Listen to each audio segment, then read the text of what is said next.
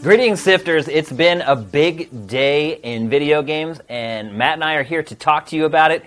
Last night, I could not go to sleep. I was so excited. Once they'd announced that the whole thing was going to go down, it sucks how early it happened. I ended up getting like Yeah. three and a half or four hours of sleep uh, to get up and check out all the Nintendo stuff. I got no sleep. None? No, because I was up playing stuff, and then I uh, had to take my girlfriend to the airport right after at 7 a.m. Right after we watched the, the the Switch trailer, and then we went to the LAX, and then I came back and like fell asleep for like three hours, and I got up and came here. I got like four hours. Totally worth it though. Uh, you know, Nintendo consoles. Well, I guess now they're coming around every three three years. Yeah, well. Woo! Hopefully, it won't be three years before we see the next one. Hopefully, it'll make it that five. Uh, But uh, we're definitely going to talk about Nintendo Switch in the episode. Uh, this is going to be a little bit different because we just did an episode a few days ago. Uh, we didn't have enough to- enough content to do a full Big Six. So this is going to be kind of a game face freestyle episode uh, where we just kind of roll from one topic to the next. But I feel like we do have some really good stuff to talk about. Um, Yeah, should it's be like a good a, episode. like a big three and like a moderate three. Yeah, even if it was just Nintendo Switch, I think it would be a good episode because I, pr- I promise you, we are going to talk a lot about Switch. So maybe it's better that the episode is working out this way. Uh, if you're not interested in Nintendo, you probably won't want to watch this episode, yeah. or maybe you should anyway, because I feel like It's part of the industry. I mean, it's going It to be the talk of the town for a while. It is, and Switch is something completely different as well. So it's probably worth learning something about it because it's Mm. yeah, I mean, at least we're not going around in circles about rumors. Finally, yeah. Well, the funny part was, it was it was all real. yeah, it's like, yep. Uh, let's see. One thing I want to talk about right off the top. Uh, I want to address this on the show. There was a huge blow up this week with Pachter Factor on YouTube. I was completely oblivious to anything because I've just.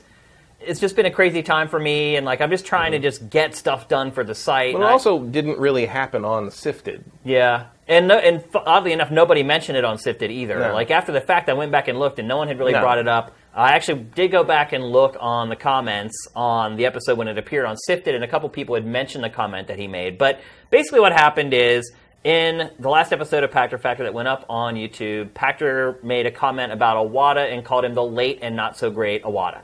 And when we were cutting that episode together, I didn't even it didn't even ping in my brain that it was going to be an issue because he has talked about his issues with Iwata as mm-hmm. a CEO forever. Like back in the GT days, Oh, he talked about it. He's talked about it on Pachter Factor at least twice before this. I didn't. It didn't register until I, I saw a couple like threads and comments on the YouTube posting that were starting to pop up, and I I had to go back and check the video because it did not register in my head. Yeah, I mean- when he said it. uh, the Nintendo fans completely freaked out and lost it. NeoGaf like went bananas, Yeah, and like as though it was like a personal judgment of him, which is like I mean he's referring to his performance as president, like, Yeah. which was not particularly great. Well, I think right, and I think the problem is that you know a lot of people maybe don't remember Pach Attack from back in the GT Mm-hmm. days when he used to talk about it, and some of them may not watch every episode of Pachter Factor, so I can kind of understand Yeah. why. Some, I mean, it was it was kind of unnecessary in context. It was just like him getting a shot in. it's like his um, is one of his shticks. It's one of the Like, thing, you know. It's like that thing where it's like you know, if, if it's like people that don't like Avengers, it's like you start to get so annoyed by how many people love Avengers that you start throwing in your barbs whenever you Yeah. can get them in, and it just annoys everybody and doesn't really prove a case. But like it happens. Yeah. So, and I didn't even know any of this was going on. I just happened to pop over to YouTube because, like I've said before, like every comment on YouTube, we okay it before it goes live. Although it doesn't seem to work. It, it, it appears that people make comments, they appear, other people can see them. Yeah. You can get rid of them if you want, because that's what happened on my But- Swagasaurus video too. Is like horrible shit would pop up in the comments, and I'm like, I don't have to approve this before it. Appear- I can get rid of it, but I can't stop it Well, from no, I have it. You can set it up so that when I thought I did video- too, but it was doing exactly what you're saying. yeah, like the comments just go up, and then you can delete them after the Yeah, fact. But, they were still there. yeah, like and people had replied Yeah. to comments that I had not even approved yet. Yeah, that's Like, exactly what was happening What on the, the hell? Swagasaurus thing too. Like that's I don't not know. approving comments. That's like being able to delete comments. that's just moderation. Like this. Yeah. I'm like, what the hell is up with that? So I just went over to see if there were any comments in OKM. Usually it's like a two minute process. Mm-hmm. There'll be like 60 comments there or whatever, of which probably 35 are actually worth putting up because we just don't delete comments if they're mean or nasty. We'll delete them if they're irrelevant or it's just somebody just putting up. A, a lot of times people will try to promote their channels on there or whatever. And so I went there. There were over 600 comments waiting to be okayed. And I was like, holy crap, what the heck? And I start looking at them. Oh my God. Oh my God. The irony of these people trying to slag Pachter for what he said with the things that they were saying. They were awful, disgusting, some of the worst comments I've ever seen on the internet, Matt. Ever. Like some of the things that those people said, like made my heart hurt. Like I can't even imagine being someone that would go onto a public website and type something like that and put their name on it. Like well, I mean, it is YouTube. I mean, the YouTube comments are always look now i'm starting to understand why people like pewdiepie and stuff like that will create videos just about youtube comments because this mm. was really the first time we've had to deal with kind of the riffraff of youtube oh it was it- disgusting didn't. I mean, YouTube comments will always go further than just about anywhere else. I mean, even I mean, the worst thing I saw like on the NeoGaf thread, I think, was a guy saying like he can't wait till Pachter dies so he can say stuff like that about Pachter. Yeah. And everybody else in the thread was like, "Bro, that's like light. that's not cool. that is Like- actually light Oh yeah, but like but I'm, I'm saying like that. I mean, the line even for people that were very upset about it was was you know was there. Yeah. And like YouTube stuff is just out in the boonies somewhere. It's there's no there's no filter whatsoever on YouTube. And look, like we weren't trying to censor anyone. Like I didn't delete all the negative comments. I deleted the comments that were pointless, the comments that were personal. But if people expressed it uh, uh, that they didn't agree with what Pachter said, I left those on there. Like I'm not going to just like censor everybody and not let people kind of give their opinion on the shows that we put up on YouTube. But I mean, that amounted of the 600 to probably like 30 comments out of 600. Like most of them were just like die, kill yourself. Yeah, Just- the usual YouTube stuff, but it's awful. it's it. I mean, in the end, it's like the lesson is it's not worth the cheap shot. Really, it's like what what did that gain anybody? It didn't gain those people anything because No. their comments were deleted. Right. well, I mean, like you know, I I mean, yeah, I'm a supporter of the old Voltaire quote. You know, one owes respect to the living, to the dead owes, one owes only truth. yeah. Um, and Patrick seems to go by that too, judging by that yeah. uh, the, the shot he took there. But like, mm, time and place, like let it go. yeah. I. Uh, He's I not was- going to make any more bad decisions for Nintendo. Just just let it go. Yeah, and then I, I was surprised because he said that stuff before, and he wouldn't necessarily apologize for it. He'd say like, "I'm Yeah. sorry that you're offended by it." But he, he, and he would the explain- non-apology, yeah. The, u- the usual thing that Pachter does though is usually I've seen him when he says something about that about Iwata, he like goes into it. Like it's a, Right. the subject is is Iwata, or the subject is Nintendo's business practices or the or the last ten years of Nintendo's you know business decisions or strategies. It's not like Iwata came up and I got to get a shot in on him. Like Yeah. it, that's what this one felt like, and I think that's Well, I one of the reasons maybe- it, it stirred up the hornets. It could be. I think maybe he was at a place where he's like, I've explained this so many times for literally like seven years now that maybe he assumed everybody but watching the show. You can never assume that on the internet because it's just going to be the thing where it's like, look at you know this timestamp in this video. This guy says this mean thing, and that's all anybody watches. Yeah. And they don't even you know people like a lot of people just know Pachter as that guy who's always wrong. Yeah. you know, it's like even though he's not. he's not, but like that's the reputation that like the haters have of him. yeah. Um, they were having a field day. Let me tell you. I mean, if if that comment had actually registered with me when I watched it originally, I would have been like, oh boy, batting it all down. See, I I But- noticed it. It's not that I didn't notice it at all. I noticed it, but it still I wasn't like this is going to be a problem, or I would have edited it out. Yeah. Like I, he's talked about it so many times, and it's not like Pachter Factor is getting like a million views on YouTube, where you're getting like hundreds of thousands of new people watching it every week. Like there's a dedicated audience for Pachter Factor on YouTube. They come and they watch it every week. He's talked about it several times on the show already. It just didn't even register, and so. Yeah, another internet controversy. Eh, it happened. It, it, it's over. it did. It's over. And maybe we should uh, turn the page on it as well. Um, let's see. Anything else to house clean before we get moving? I don't think so. Um, working on reviews of Gears of War 4 right now, working on Battlefield 1. We're actually going to talk about Battlefield 1 on the show today in So depth. Forza Horizon Three went up. Yep, finally, finally dragged my ass through that one. it was hard to just talk about cars, and it's What'd you give it? it got a good score. Well, by sifted standards, it got a Yeah. six point nine, um, which is one of the top five scores I think we've ever given on the site. So it did very well and deservedly so. It's a really great game. Have you ever had, have you had a chance to play it yet? Oh yeah, I played a lot of it. Have you been enjoying it? Yeah, I love it. I mean, I like the Horizon series anyway. Yeah, yeah. Um, I think this. I, I thought one was stronger than two. I think this one is stronger than both of them. Yeah. it's undoubtedly my favorite of the three. Um, Yeah, and uh, it's it's it's mercifully not. I mean, it's still pretty broy, but it's it's not as bad. It's nowhere near as Um, bad.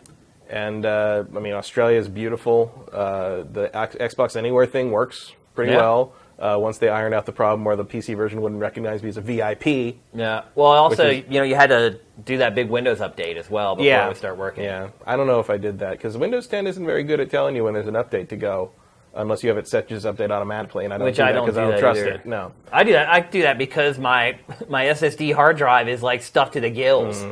Like even for this update, it was like a huge update. I had to save the update onto another hard drive to And get it to update from there? Wow. Yeah. So it is what Yeah, it it's is, great. But It's uh, very nice. This, I mean, the music, music, best licensed music. Uh, actually, maybe the second best licensed music of the year. it's great. Um, really good stuff. yeah, Uh, somebody who really knows electronic music as well. Like they were, Mm-hmm. their selection is really good. wasn't a huge fan of being forced into the groove. Uh, Yeah, the 14 day, day trial. Because then, Um, it, that's like when I did it, I was playing the game before it came out, and the game wasn't really set up to make it work yet, and it like basically completely Yeah. like borked my game. Yeah, same. and I Same. couldn't like get out of the loop. It was Yeah, and it stuck wouldn't in. like recognize the playlists in the game and Yeah. all this. It was eventually it did work, and I have to say.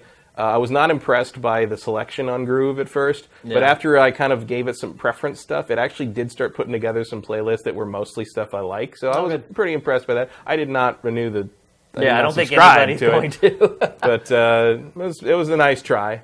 Yeah, I feel like uh, the whole music service thing is so saturated at this point. oh, for sure. it- there's just so many services. There's only Like, one Spotify's kind of one already. It's There's like, only one new streaming thing uh, that I'm excited about, and it's not music. So What it's, is it? Filmstruck, Oh. which was supposed to launch yesterday but got delayed to November. It's Turner Classic Movies and uh, Criterion are uh, starting a streaming movie service that is basically going to is basically like Netflix for film snobs, Oh, and I'm super excited about it. I might be switching to uh, PlayStation Vue in the very near future. PlayStation getting Vue rid of looks like- I mean, I was not paying attention to that recently until like uh, the place we usually have our football Sunday gatherings kind of dissipated.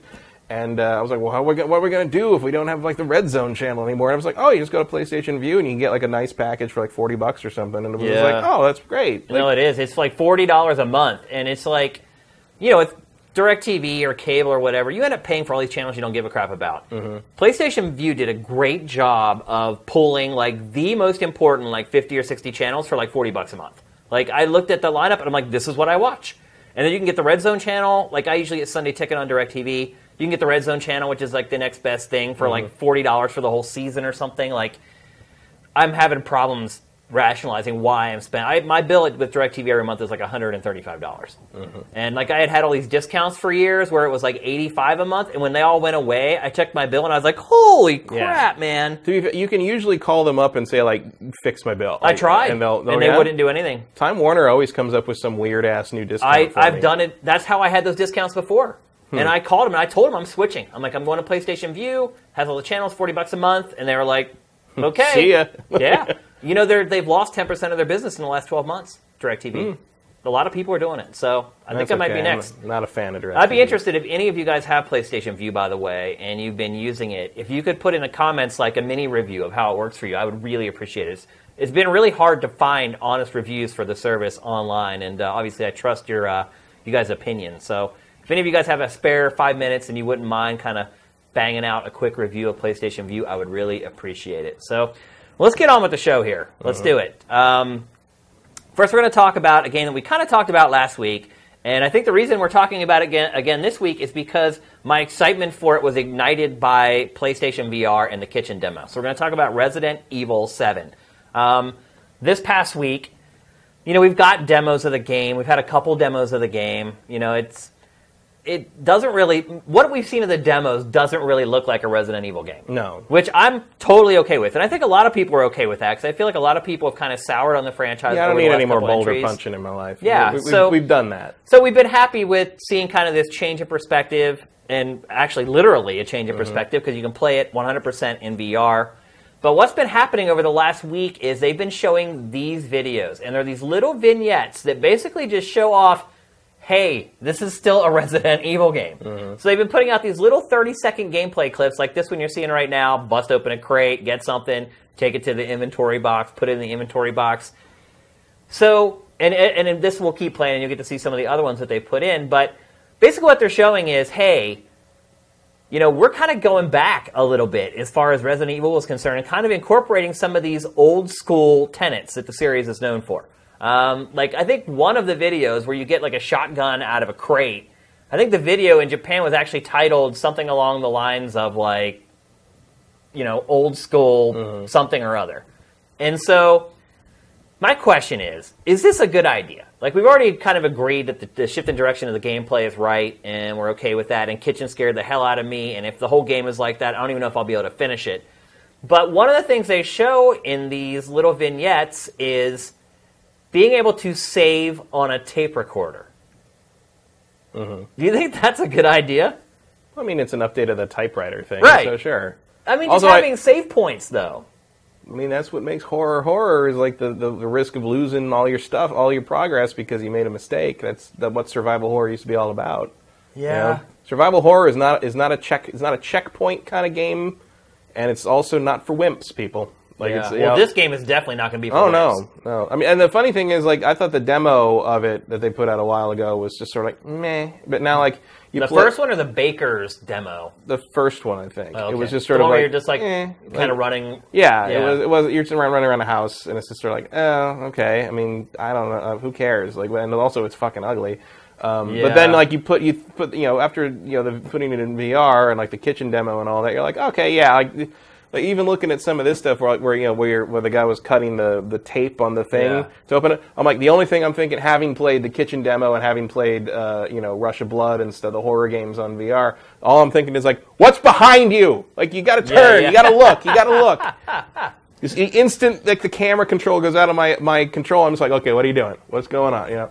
Um, so that's very effective, and I'm not someone who gets freaked out by stuff, but like kitchen, like you know, in kitchen, uh, like there was a, you know, I mean, it, it didn't, I didn't like jump out of the off the couch or anything, but it was just like, oh, that was cool, like Oh, it was I was super petrified. cool. I was totally petrified. Well, I mean, I think you are the the norm on that. I mean, I did run it for uh, for Benson uh, when he came over, and like like he was when when when the thing happens, like one of the things that happens happens near the end. Like I thought he was going to rip the goggles off and throw them across the room. Like it was like it was. I mean, uh, you're sitting intense. there, you know it's fake. Oh yeah, and the funny thing is when you watch it out of VR, you're like, "What the hell is this?" Like it's ridiculous. Well, you can't hear the audio. The You audio makes a big impact. you could hear it on mine because like you can hear it through the TV like, when Ah. I was watching it. But it's just like you know everything looks so fake and low res and stuff. But when it's right there in your face, like it's still it's it's effective. And like a whole game like that, like that's gonna like like you're gonna need to take some Valium or something. Like it's it's uh, it's gonna grate on you, I think. And that's that's good. I mean that's that's you know an effective horror technique, an effective horror game. Like we haven't had one of those in a long damn time. yeah. I'm kind of curious if Outlast 2 will get a VR version. I'd kind of dig that. so, Matt, you're cool with like ammo conservation. You know, I generally don't like the survival. I think a lot of the survival horror tropes are sort of. Um, uh, they were a function of the limitations of the hardware at the time. They are not a good idea for gameplay. But um, I don't. I never minded the inventory juggling. Never minded the limited ammo. And I, what I didn't like was the camera. I didn't. I, I think the bad controls and the and the fixed, weird camera obviously. is like. Like oh, it makes it more tense because you can't. So I'm like, no, it just pisses me off. Like Yeah. that, that, it always pissed me off. I never liked, and I always the reason I love Silent Hill so much when it first came out was that the camera moved. Yeah. Was that it was a, there was a you know an attempt to make it work uh, as a camera as a camera like as a dynamic character in the game, and it was it was it was a much more effective way of doing things. Like when you, early on, when you I remember, I still remember, I'll always remember walking down that alley early in Silent Hill One, and the camera kind of tilts and turns and follows you down it. And I'm just like, that's awesome! like, like, like, that was really cool. A lot of games hadn't done that at that point, No, I yeah. was like, you know, Resident Evil was years away from from freeing the camera like that. So. Uh, like I'm very curious to try these ideas and these gameplay elements that while maybe they, they are a little old and stale in terms of how the survival horror genre has worked in the last 20 years it's been around um, this is a new perspective. This is a new way of you know packaging them. And I'm like, I'll give it a shot, especially because like this is not going to be some you know Brookhaven experiment style over you know House of the Dead thing. Like this is Capcom trying to make a real game out of it. And like I'm very you know we don't really have any full real games yet in VR, and I'm really curious about this one to see like this is a major major franchise. Oh yeah. Uh, pr- is it pr- probably the most major franchise to get a major v- a VR Oh, installment? yeah. They're numbering it. This is not a side story. This is not you know well, you dead can play it outside anything. of VR if yeah. you want. So But obviously, they're thinking about VR very prominently when Yeah, they're yeah. designing this. And like, I mean, that's balls. You know, It is that- ballsy, yeah. that's that's a that, this is a real move in the direction of making this a the, you know the VR medium a viable thing. And uh, I mean, even though it's not a genre I generally care about, I'm excited about it because like someone's taking the shot. It's great. What about this kind of stuff? The collecting the fuses and then taking them somewhere and putting them in a fuse box. Again, that's old school RE Mm-hmm. stuff that has kind of gone away over the last couple installments. How Yeah, do you but- feel about that? I mean, More I, of the adventure type of elements. I, I like that coming back. I mean, I, I I missed the adventure elements when the, when the series became more of a uh, an action game. You missed the puzzles and everything. Um, Yeah, I mean, well, I didn't miss the obtuse logic and the, the police station that you couldn't go to the bathroom if you didn't put three gems in a fountain Right, or whatever. but like, that never made any sense. But like, this kind of stuff is interesting, especially because like, you know, when you're doing this puzzle stuff, you're focusing on that. And you're not paying attention to what might be behind you or might Yeah. be, you know, and and when you're putting yourself in that, when it's not so much as like, oh, the camera didn't show it to you, you didn't. But now it's like, oh, you didn't see it because you didn't look behind you. Right. You know, and that's cool. I think that's a cool way to use the medium. And also, if you play the kitchen demo, um, they know where you are, where you're looking, and they pull some cool, do, yeah. you know, placement of things, tricks in just that quick three minute demo. Yeah. Um, and if they have their heads in that space for this whole game, like. You're gonna kill somebody with this. You're gonna cause a heart attack or something. There's some good stuff in there. There really is. I'm really interested to see how people react to this game because it really does have a lot of the elements of the old school games, and people have been begging for this. Not, I don't even know if. I don't know if that's what people have been begging for. Is what I guess I'm getting at. Mm-hmm. People have been saying, "I want the series to go back to the way it was," but I don't know if they're talking about this type of stuff, or if they're just talking about make the damn thing scary again instead of being this weird like sci-fi action mm-hmm. movie. I think a little bit of both. I think there's also the fact that, in my opinion, the whole the Umbrella Stars, you know, Chris Saga. and Jill thing had gone about as far as it was going to go. You Yeah. know, like if you go any further, you're just in like crazy weird Metal Gear territory now. you I think they're probably still going to tie stars or something. Oh, I'm sure they'll be like you'll find a newspaper, but which other, I think will be like disappointing. well, the in other thing is the tape recorder makes me think this probably takes place in like 1988 or something. Yeah, yeah. Like I think this is a prequel. yeah, I mean, I think it's like set during like the 70s and 80s, like the heyday of horror films. Yeah. When you had movies like the Texas Chainsaw Massacre Yeah, and the clearly a original huge influence Friday the 13th. Oh yeah, I mean, this, And also, this I- is kind of Friday or kind of like Texas Chainsaw Yeah. Massacre the game. Oh yeah, Like and the other demo, I think we have it loaded up there's, on our. there's a lot of Texas Chainsaw Massacre. There's a lot of Hills Have Eyes uh, Yeah. happening here. But like that, Um, ba- the last demo, the Baker's demo or whatever, like there's that one scene where like you're sitting around the table and the family's there like eating intestines or whatever, Mm-hmm. and you're locked there in the chair. It's a lot like the kitchen. Yeah. It's like you're stuck in that seat and you just got to sit there and watch all these people just do this insane stuff with no escape. You can't get away. Like that Mm-hmm. is what's so terrifying about the kitchen is you know you can't move. Yeah, You don't And even have controls. You're just sitting there with the hel- with the VR helmet on. Like, What I also like the um, you know the move to kind of look like one of the things I don't find particularly scary about a lot of horror stuff is like if you're if you're like oh the place is haunted well I don't believe in ghosts Yeah. so like I don't care I, it's like okay so it's super fictional so you're gonna have to make me interested rather than scared because that's not scary to me Yeah. and generally it's not particularly interesting but this game instead of going the zombie weirdo route is going the like the most dangerous thing in the world is another person person, yeah. and that's great. Like that's you know, and I'm sure you know it's called Biohazard, so I'm sure there will be some kind of tie-in to whatever the origins of the viruses that caused the Resident Evil story to kick off will be in there. what year was the first Resident Evil set in? 95. Was it? Oh, it was right when it. So Yeah. basically, year it came out. They're generally in the years they come out. so then you're right. This is probably like a prequel, right? Yeah. I think, Maybe this shows how the virus starts. Yeah, or maybe like my my wild, crazy guess that has no basis in fact or reality, or possibly even canon, because I haven't paid attention to the story of Resident Evil in a very long time, is that something this family is doing gives. I think you're playing the guy who becomes like the scientist in Resident Evil who invents the T virus. Wait, is the woman on the right there? That's the woman from the kitchen demo. If you look to the right, right there, isn't that her? Uh, yeah, I think so. Ah, and you're in a kitchen right there as well. Mm. I wonder if the kitchen demo will be a part of the game. I feel like it's probably a pretty early part of the game. Yeah. Yeah. But uh, here you're seeing what I was talking about, by the way, where you're just kind of trapped with these total psychos. Yeah, that's her. That's totally the, the woman from the kitchen. much demo. higher res character model. Yeah, for sure. I Which think is that's, good, I think that they needed her. it. Oh yeah.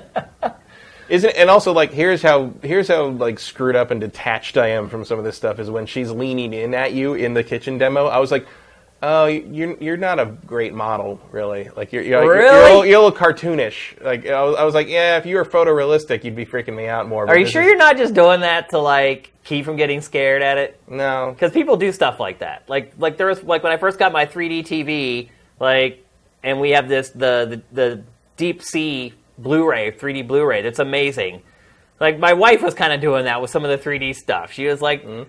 Trying to kind of like blow it Oh off. no, because like when I do the underwater shit with a shark show up, I, I can't. I, I'm I'm out. Yeah. Like the like, like the idea of a creepy person leaning into my face is not nearly as scary as I'm underwater and like here comes a here comes like a big fish. Oh, wow. I don't know. I don't know what it is. Yeah. Like I am not afraid of like the general you know? the general horror trope stuff, but like the the demo on PlayStation, the VR Worlds thing, where like they just lower the the, the cage like Slowly that. down. I'm like I'm fucking losing it the whole time. I'm just like, where the, what is that? Oh, it's a manta ray. Uh, Manta rays are cool. I like manta rays. They were in Flipper. You know, it's just like it's like there's no like I, I, it's completely irrational. It doesn't matter. I have I am now scared of manta rays because manta rays killed like uh, what's his name the Australian. No, they didn't. I thought stingrays. A stingray did. Oh, manta rays don't manta have no. Manta rays have don't have stings. They're they're just big, goofy, goofy Bat-like bats, and like you can ride them and stuff. No, he got he got stabbed in the in the heart by a stingray. No, it was a stingray. Big not a manta ray. stingray, but a big stingray one. nonetheless. So, in my opinion, I don't know. I'm a little reticent to get behind this kind of old school stuff. Like, I mm. honestly, you know, one things I hated about Resident Evil was the inventory box mm-hmm. and how you have to constantly like manage it. It was almost like Tetris, how you had to like. Oh, I've got two slots here, so I can slide this gun down here, and I got to put my green herbs over here. Like I hated that. I hated the typewriter saving system. I didn't mind it mm. the first few entries, obviously, because I just the love thing about the typewriter Resident thing, Evil so much. the typewriter thing that confused me was like, did anyone ever run out of ink ribbons? I never did. Uh, Like it seemed like I think maybe a in the first couple games seemed like I such did. a After that, they just gave mechanic, you right. yeah. It just seemed pointless, and so I, I don't know if it's needed in this case. Mm-hmm. Ammo conservation, I think I'm okay with because I liked that kind of like you. You hear something coming around the corner, you check your ammo, you're like, I got three shotgun shells. I got to make these suckers count. I just like hope- the attention of like when the enemy's coming at you and you know you have to land that headshot. Like I love that about old school Resident Evils. Mm. But a lot of the other stuff, like I feel like it went away because it needed to, and so I'm a little nervous that maybe they might try to bring a little too much of this stuff back. That's possible, but it's like you know. I, I mean, I hope I would hope at this point they're a little smarter than to do the whole thing where like, oh, I can't carry another key card because I have a machine gun Right. taking up too many slots. Um, that would be annoying. I don't know if they're going to go that far with it. It would be interesting if like. You know, using the VR situation, like if they could find a way to more realistically store a lot of your items, like things can go in pockets, things can go in your belt, thing, you know, that kind of thing. Um, the one thing that like, like you know survival horror games would sometimes I would just find boring is you know just like in terms of walking around trying to find the you know, the red gem to go with the blue piece or whatever. But I feel like this is not going to bore me because it's going to have you on edge uh, because of the perspective. The funny thing about playing those RE games when you had limited ammo was like I was psycho about it.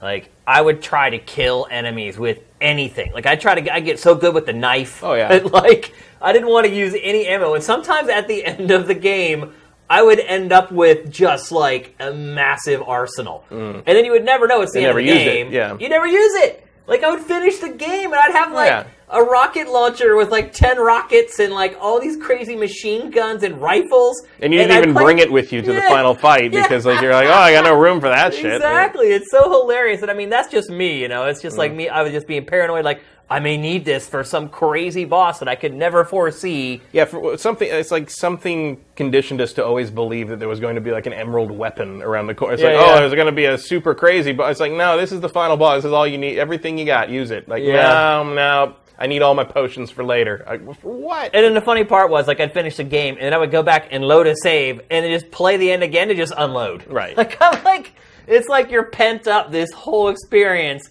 and you never get to just release your arsenal. And so I would go back, load the save, and be like, I'm just going to wipe this guy out. Like, with all the stuff that I took all this time hoarding, essentially. I guess that's what it is. Like, I turn into a weapon hoarder and an ammo hoarder when I know I have limited quantities of this Mm. well, I would always just run around stuff. Yeah. like I wouldn't even run kill away. him. I'm just like, nah, you're not. You're a zombie. You're not fast. You know, a Licker, sure, you kill that, but Yeah, it's yeah. like zombie. Nah, let's go around him. All it takes is one. I think that's why in the in the GameCube remake, uh, I think that's why they introduced the Crimson Head guys because sure, they, they were fast to enough build to, the to deal with that. Yeah. I, I, And they were great. It worked. They scared the crap I, out of me. I, I hated that game. I hated that Really? remake. Yeah, I Remake. You hated it. because it brought back the whole camera bullshit. Yeah. uh, and like it was so. I mean, the backgrounds were beautiful, but they were so clearly not part of the game. Yeah, yeah. Like there was no interaction with them. Like blood Yeah. wouldn't stay on them. Like it was just so obviously. Yeah.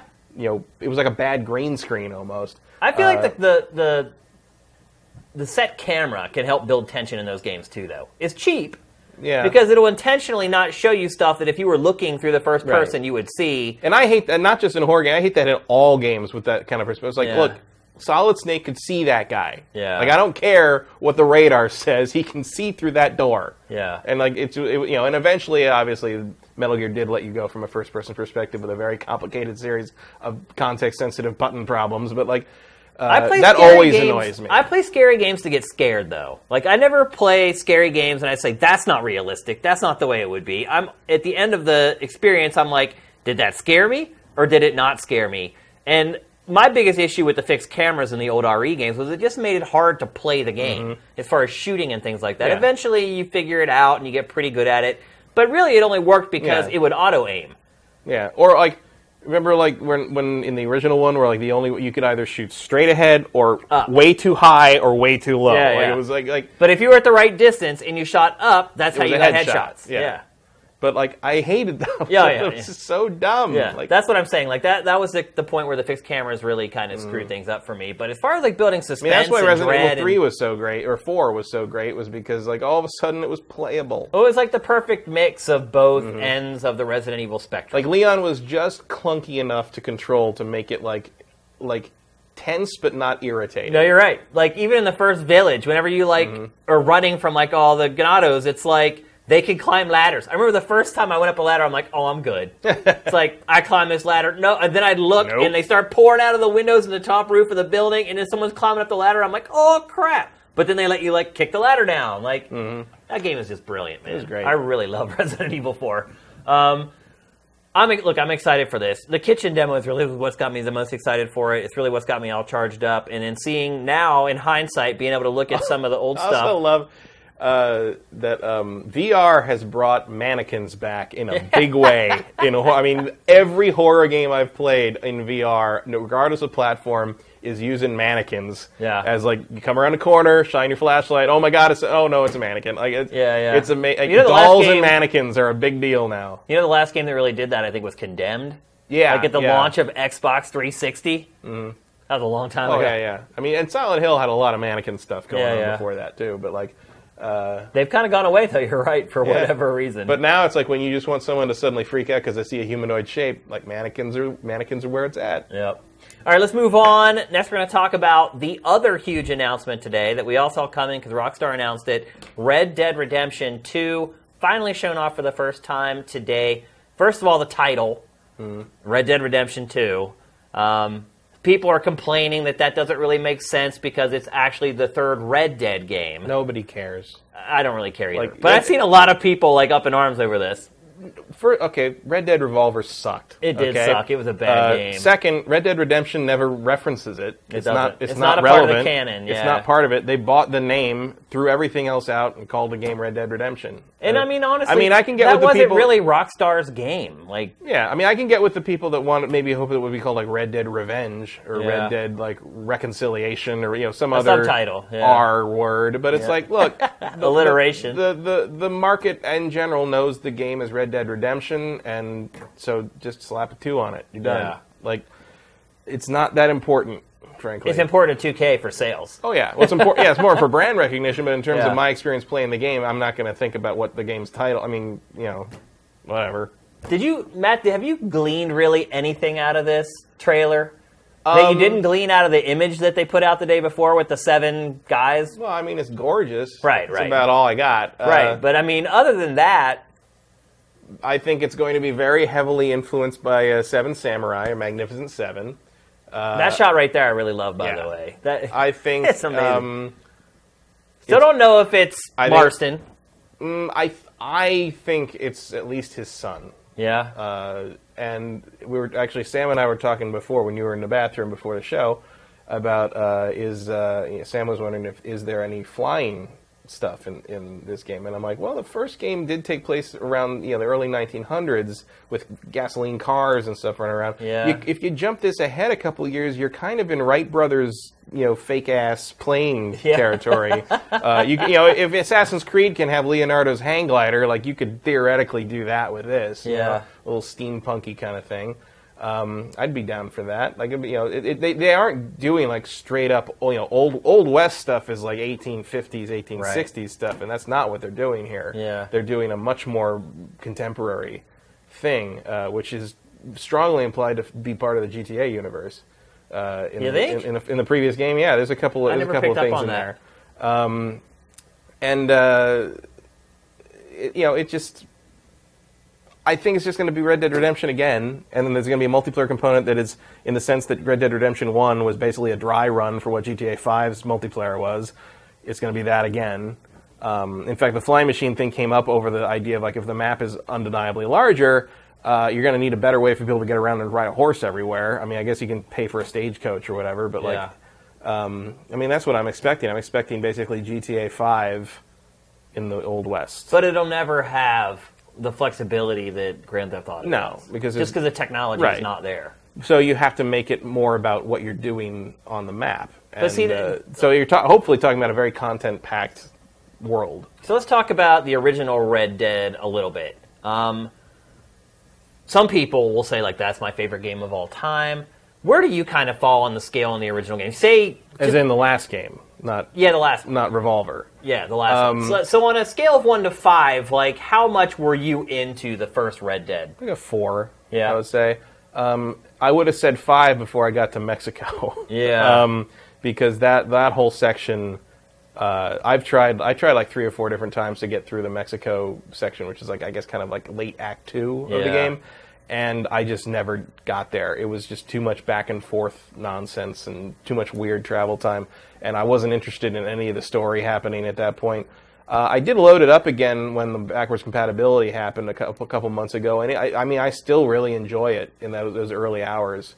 so you've never finished the Um, I, first one. I watched the end on YouTube. Uh, yeah, I never finished it either. No. I never finished. I didn't have to review it, and I just Which is played it. unusual because I I did finish almost I think every other Rockstar. I finished all the GTA's after three and onward. Yeah, uh, I've too. finished Bully twice. I finished uh, GTA Five twice. I finished uh, um, the Warriors. I mean, I, fi- I finished almost everything else they've made, but I never got all the way through Red No, Dead I did the Redemption. same thing. I got to a Even though Red point. Dead Redemption is one of, I would list it as one of my top favorite Rockstar games. Wow.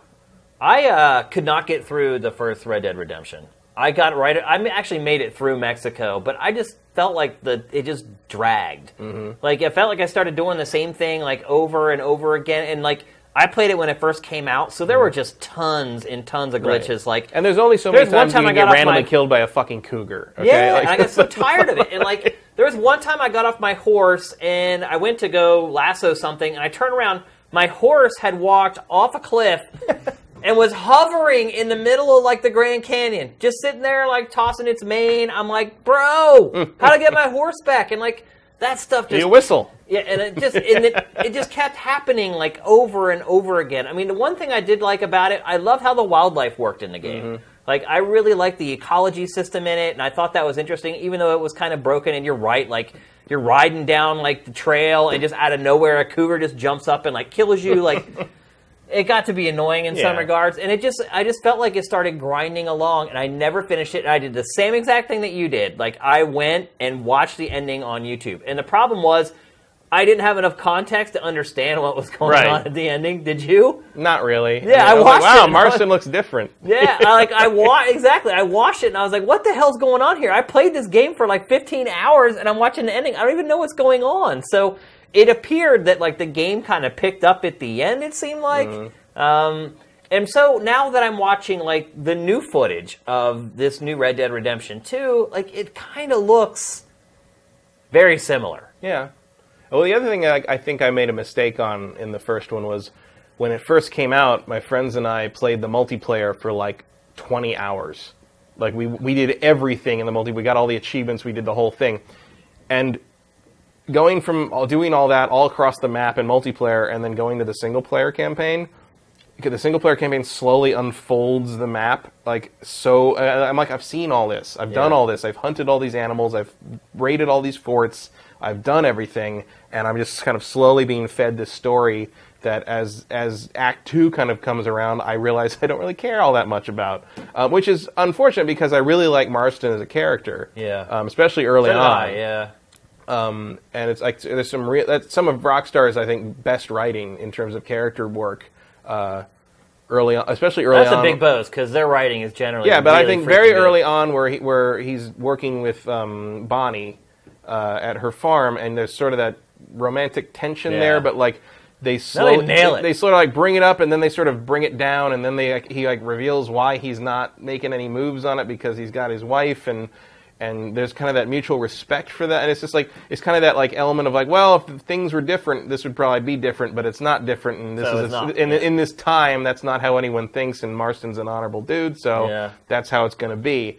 And like I was like, that's a really cool way to take that relationship because like that's that takes you know, I'm not I will not say this about Rockstar very often, but that was a very mature take I agree. on that those two characters. it was really liked it. affecting. Like I, it just was classy. Like, Yeah. and it was like, it was one of those moments that you have with a game where you're like, I'm not getting this anywhere else. Mm-hmm. Like in any other game, any other genre, like I've not experienced like a moment Yeah. like this. And I think I frankly that surprised me coming from the same company that makes Grand Theft Auto. Yeah. Well, I think also you know it's not Rockstar North that makes these Right. games. It's Rockstar San Diego. Or was. I mean, was. The people the, they fired everybody that made that game the, the original one. So I don't know I don't know who's who making this. Is making it? They didn't label it. No, as there's no labels or anything, so I it's just Rockstar. Yeah. So I'm sure we'll eventually. I mean, I out. remember at the at the what was it the the Dice Awards the following you know the following year like it won like best something best action adventure best something Yeah. there and nobody from Rockstar of course was there and so but a couple of the San Diego Rockstar guys were there but they'd all been fired so they didn't like eventually one of them came up and was like yeah thanks we lost our jobs as soon as we finished this uh, but we put our blood sweat and tears into it so thanks for liking it Yeah. bye like that was and it was just like one of those things where it's like well I guess that's the end of that and I think that's one of the reasons we never got a PC port of it Probably. was because apparently the code was like a real jury rigged, like you know, held together with tape and wire kind of thing. Because that that game is pushing those systems. It was also really buggy. It was super buggy, day, yeah. but it also was really beautiful, and it was was, it was yeah. It is impressive achievement. It's, even it with is the still. bugs. Oh yeah. like watching this footage, right? It's still a beautiful game. He like, runs like a goofball, but like overall, Yeah. I think it's, it holds up. Um, and you know, so that's I think one reason we never saw a PC port was it was just never. Pl- and it's interesting to me that they have not announced a PC version of the new one. Yeah. I wonder if that'll change. But you know, Rockstar does what Rockstar's going to do. It does. I mean, so looking at how much I enjoyed the first one, I or played so much poker. or didn't enjoy the first one, like I'm surprised at how many people absolutely love the the last one. Like, Well, I think it's a combination of you know the Rockstar phenomenon plus like. The There's damn nothing else like this. There they are. Yeah, Cougar Cougar Simulator. That's what this game should have been called. Cougar Simulator 2017. Here we go. Um, I think there's nothing else like it. Like Yeah. like no one. I get that. No but one after uses like ten setting. hours, I was Yeah, kind of I mean, over that part of it. You know. Yeah, and but then I was like- like, but- okay, let's have. A, is there a good enough game here to sustain me to the end of this Oh, thing? yeah, but, And like- for me, it, it wasn't. Well, but even with that, like if you ask me my you know impressions of Red Dead Redemption, I'm going to give you positive ones Yeah. because like you know while I didn't get through it, through the whole thing, like it was such a good first impression, and I had such a good like first you know I played the game for like 30 hours, you Yeah, know, yeah.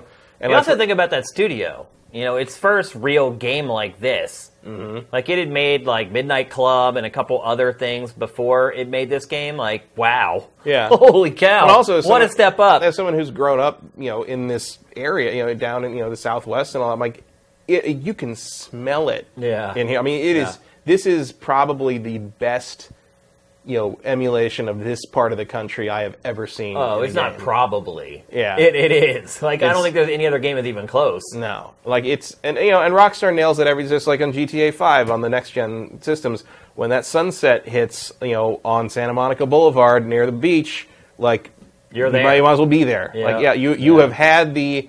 If you had had to wait in traffic for an hour to see it, you would have had the perfect LA experience. That's what it's like to live here. Yeah. So let's go back to the game that's just announced today, Red Dead Redemption 2. What strikes you the most out of the tra- in the trailer that we that we just saw? It's gorgeous. Yeah. That's the first thing. I the mean, you, ex- graphics. you are expect just, it from Rockstar and from this series specifically because it was gorgeous in its. The first one was gorgeous in its time too, but wow, It is amazing. Like you're, I mean, you're looking at like this is the PS Pro working hard on this. I would guess. what do you think this versus Uncharted 4?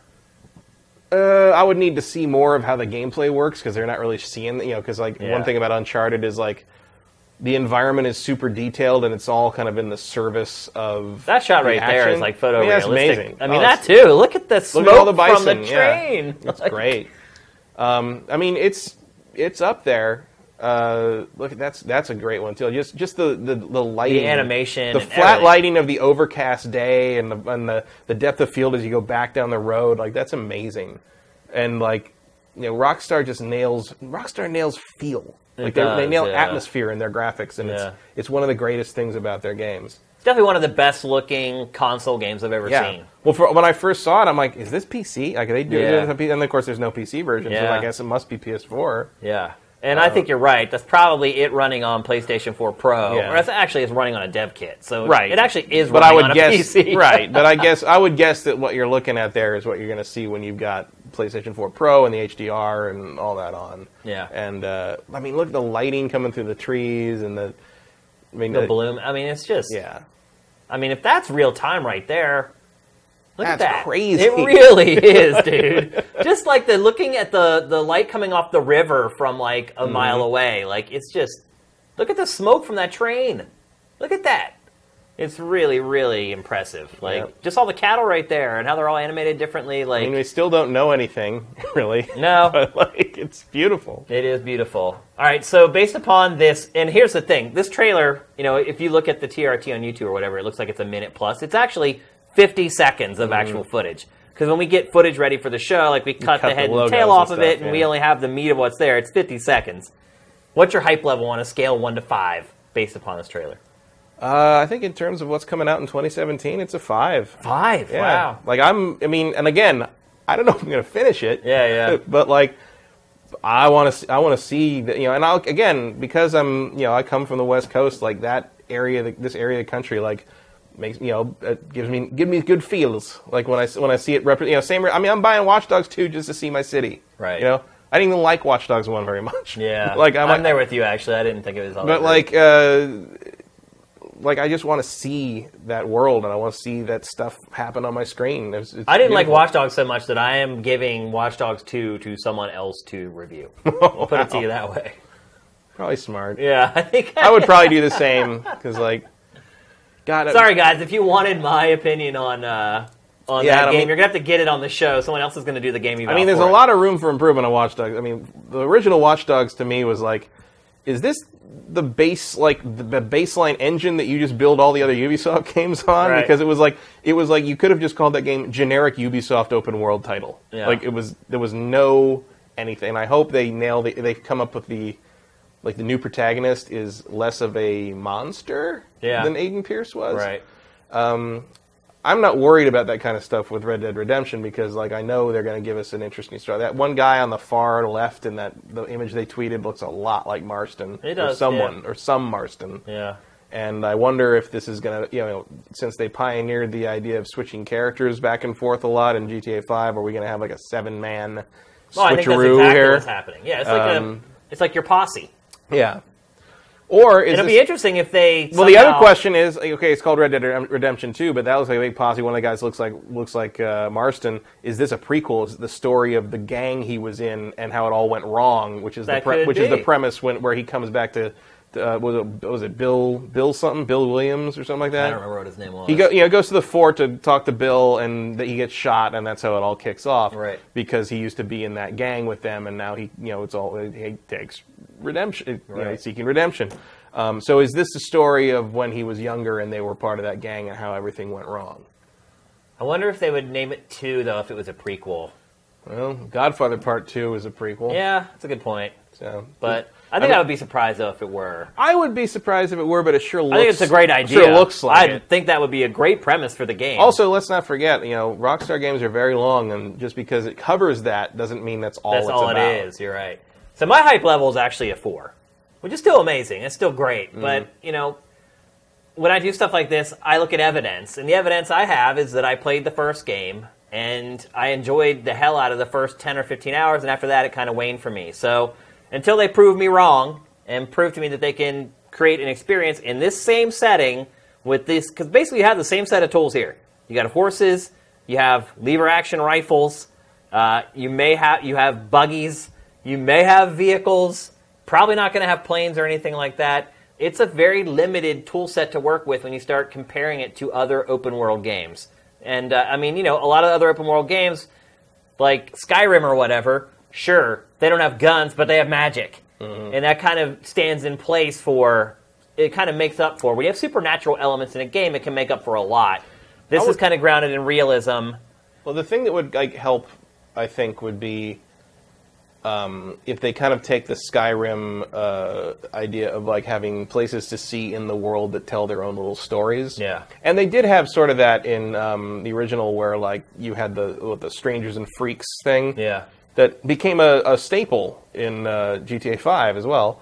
Um, where like if you can make the world like an interesting place where things constantly occur, and if you are going to do the switching thing between all these different characters, if you can have each character have a very rich kind of storytelling experience in all these different places in the world, where like you know only they'll only they will experience those things, it kind of lets you septuple the the game area. Yeah. Uh, all you need to do is come up with different weird people for them to interact with. Like that could be a very interesting thing. Well, what if there's even parts of the game where all seven of them are sent off in different directions? Oh yeah. and you're controlling all seven of your posse members in different places, and then maybe they crisscross and come back together. Mm-hmm. It's Rockstar. Like I would not be surprised if there's not some crazy kind of twist like that, where there's some unique gameplay paradigm. But all I'm basing my opinion of this on right now is 50 seconds of footage that we saw, and and the last a game couple that I tweet, a couple of tweets. Right. And the last game that I actually played. Mm-hmm. So for a long time. So I'm excited for it, but I wouldn't put it like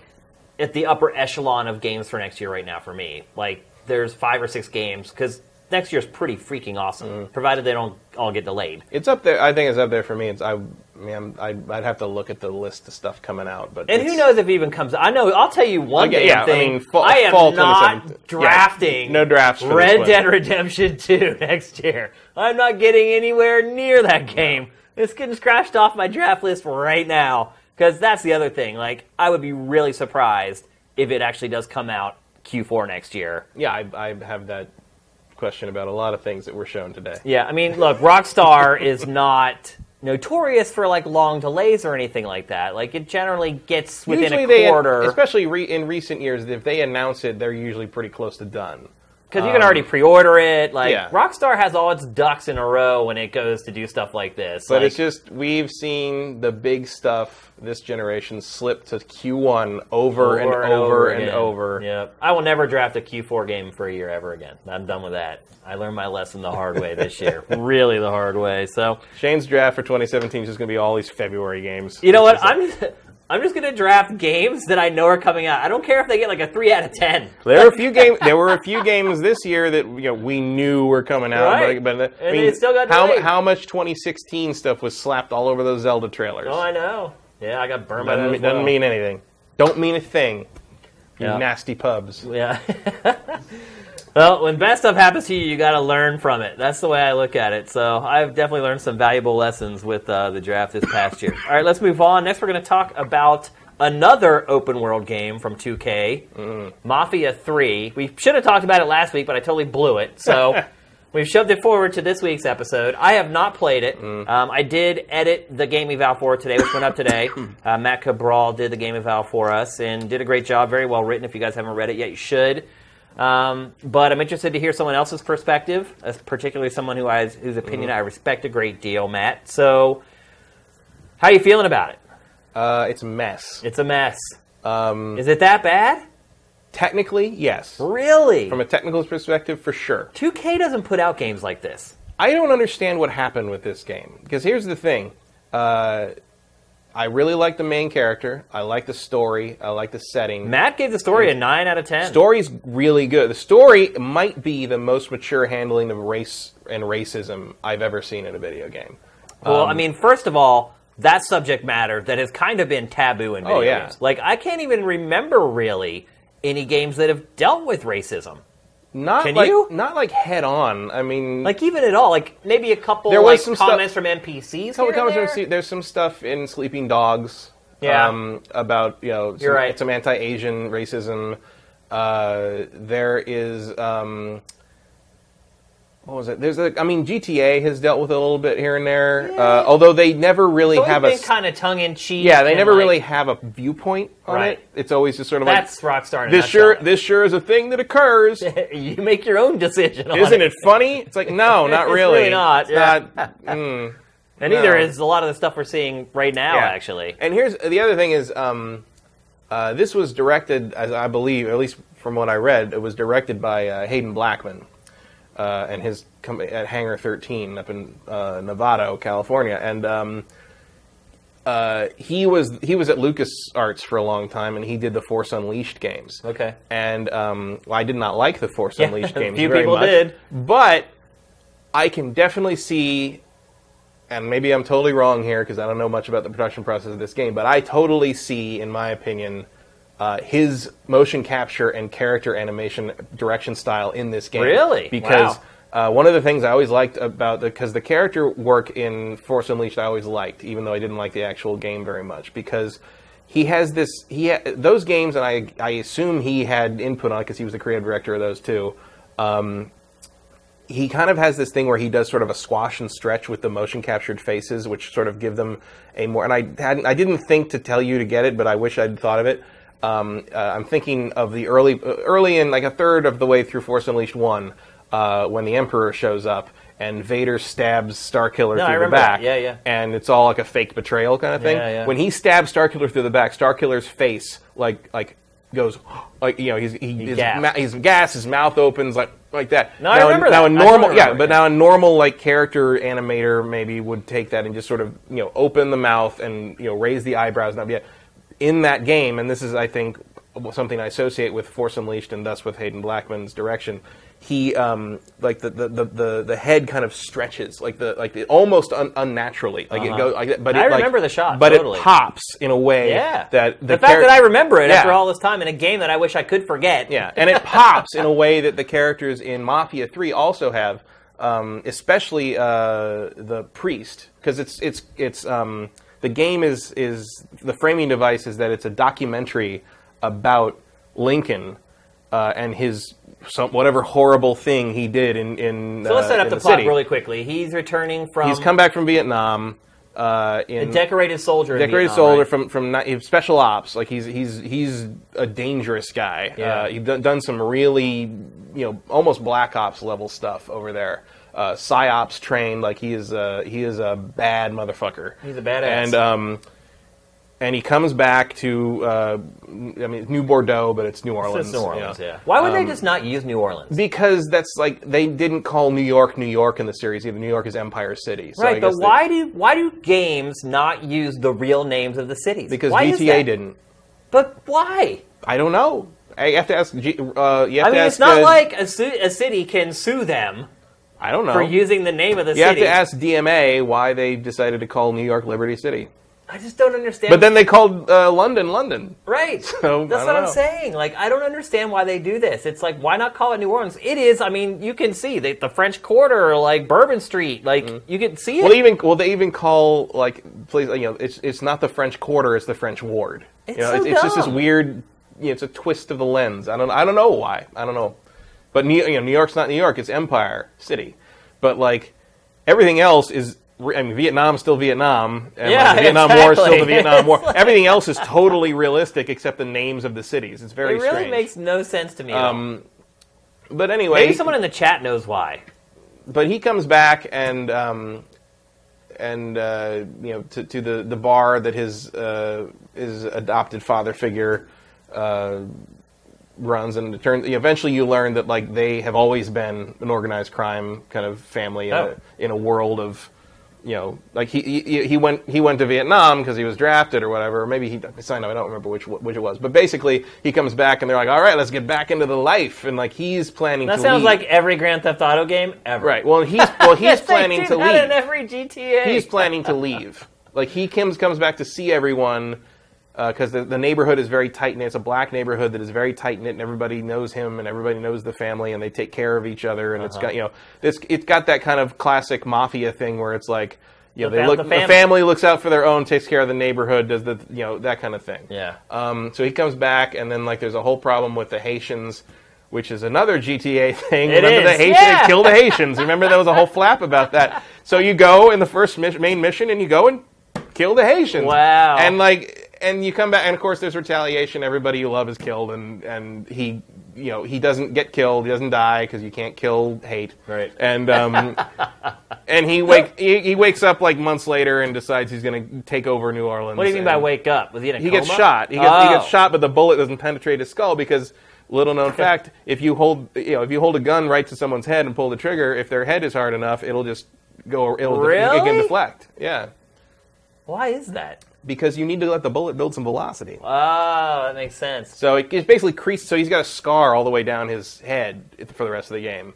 I And- wondered what that was and all Yeah. the screenshots and everything. and uh, s- but like but the the framing device of the whole thing is like a it's like a documentary uh, you're watching about what he did that's being made uh, like around like 1990 something. So like, everyone's file footage and everything. yeah, and everyone's older, and they have like file footage of like the, the, the CIA guy that is like kind of your fixer for like all intelligence stuff, and he tells you who you need to go kill next, basically. Um, and he, there's like a bunch of footage of him years later in like a just uh, like a Senate hearing where they're like trying to get to the bottom of all this mafia shit, and um, but a lot of you know a lot of it does deal with the inherent racism uh, between all the different gangs and the Italian mobsters versus the black uh, uh, family that gets you know massacred because there's no respect for them, basically. Um, you know, and just the way kind of the society sort of is dead set against him and stacked against him, and he decides to take it back and bring a whole lot of other kind of oppressed minorities by the system with him. So basically, And- the objective of the game is to retake over the city. uh, well, because you never own the city.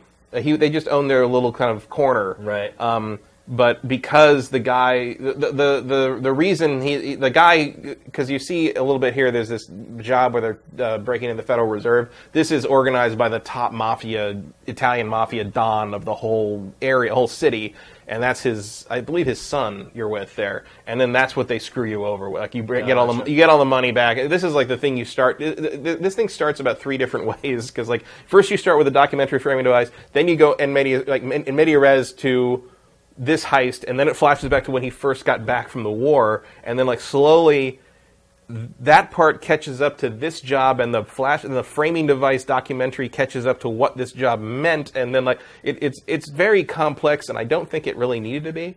But, but the thing is like it really does explore kind of uh, like the sort of weird bubbling undercurrent of racism that's sort of constantly present in American society in general, but also especially in this time this time because it's 1968, 1969. Yeah, Um, you know, the Civil Rights Movement, Act uh, m- movement is in full effect. Uh, you know, the Civil Rights Act had only been passed a few years previous to that. There was a lot of you know still you know getting over the Jim Crow and getting over Right. segregation. You know, the, the, the city is still segregated. Frankly, Right, I mean, right. you know, no one is interested in having that conversation yet.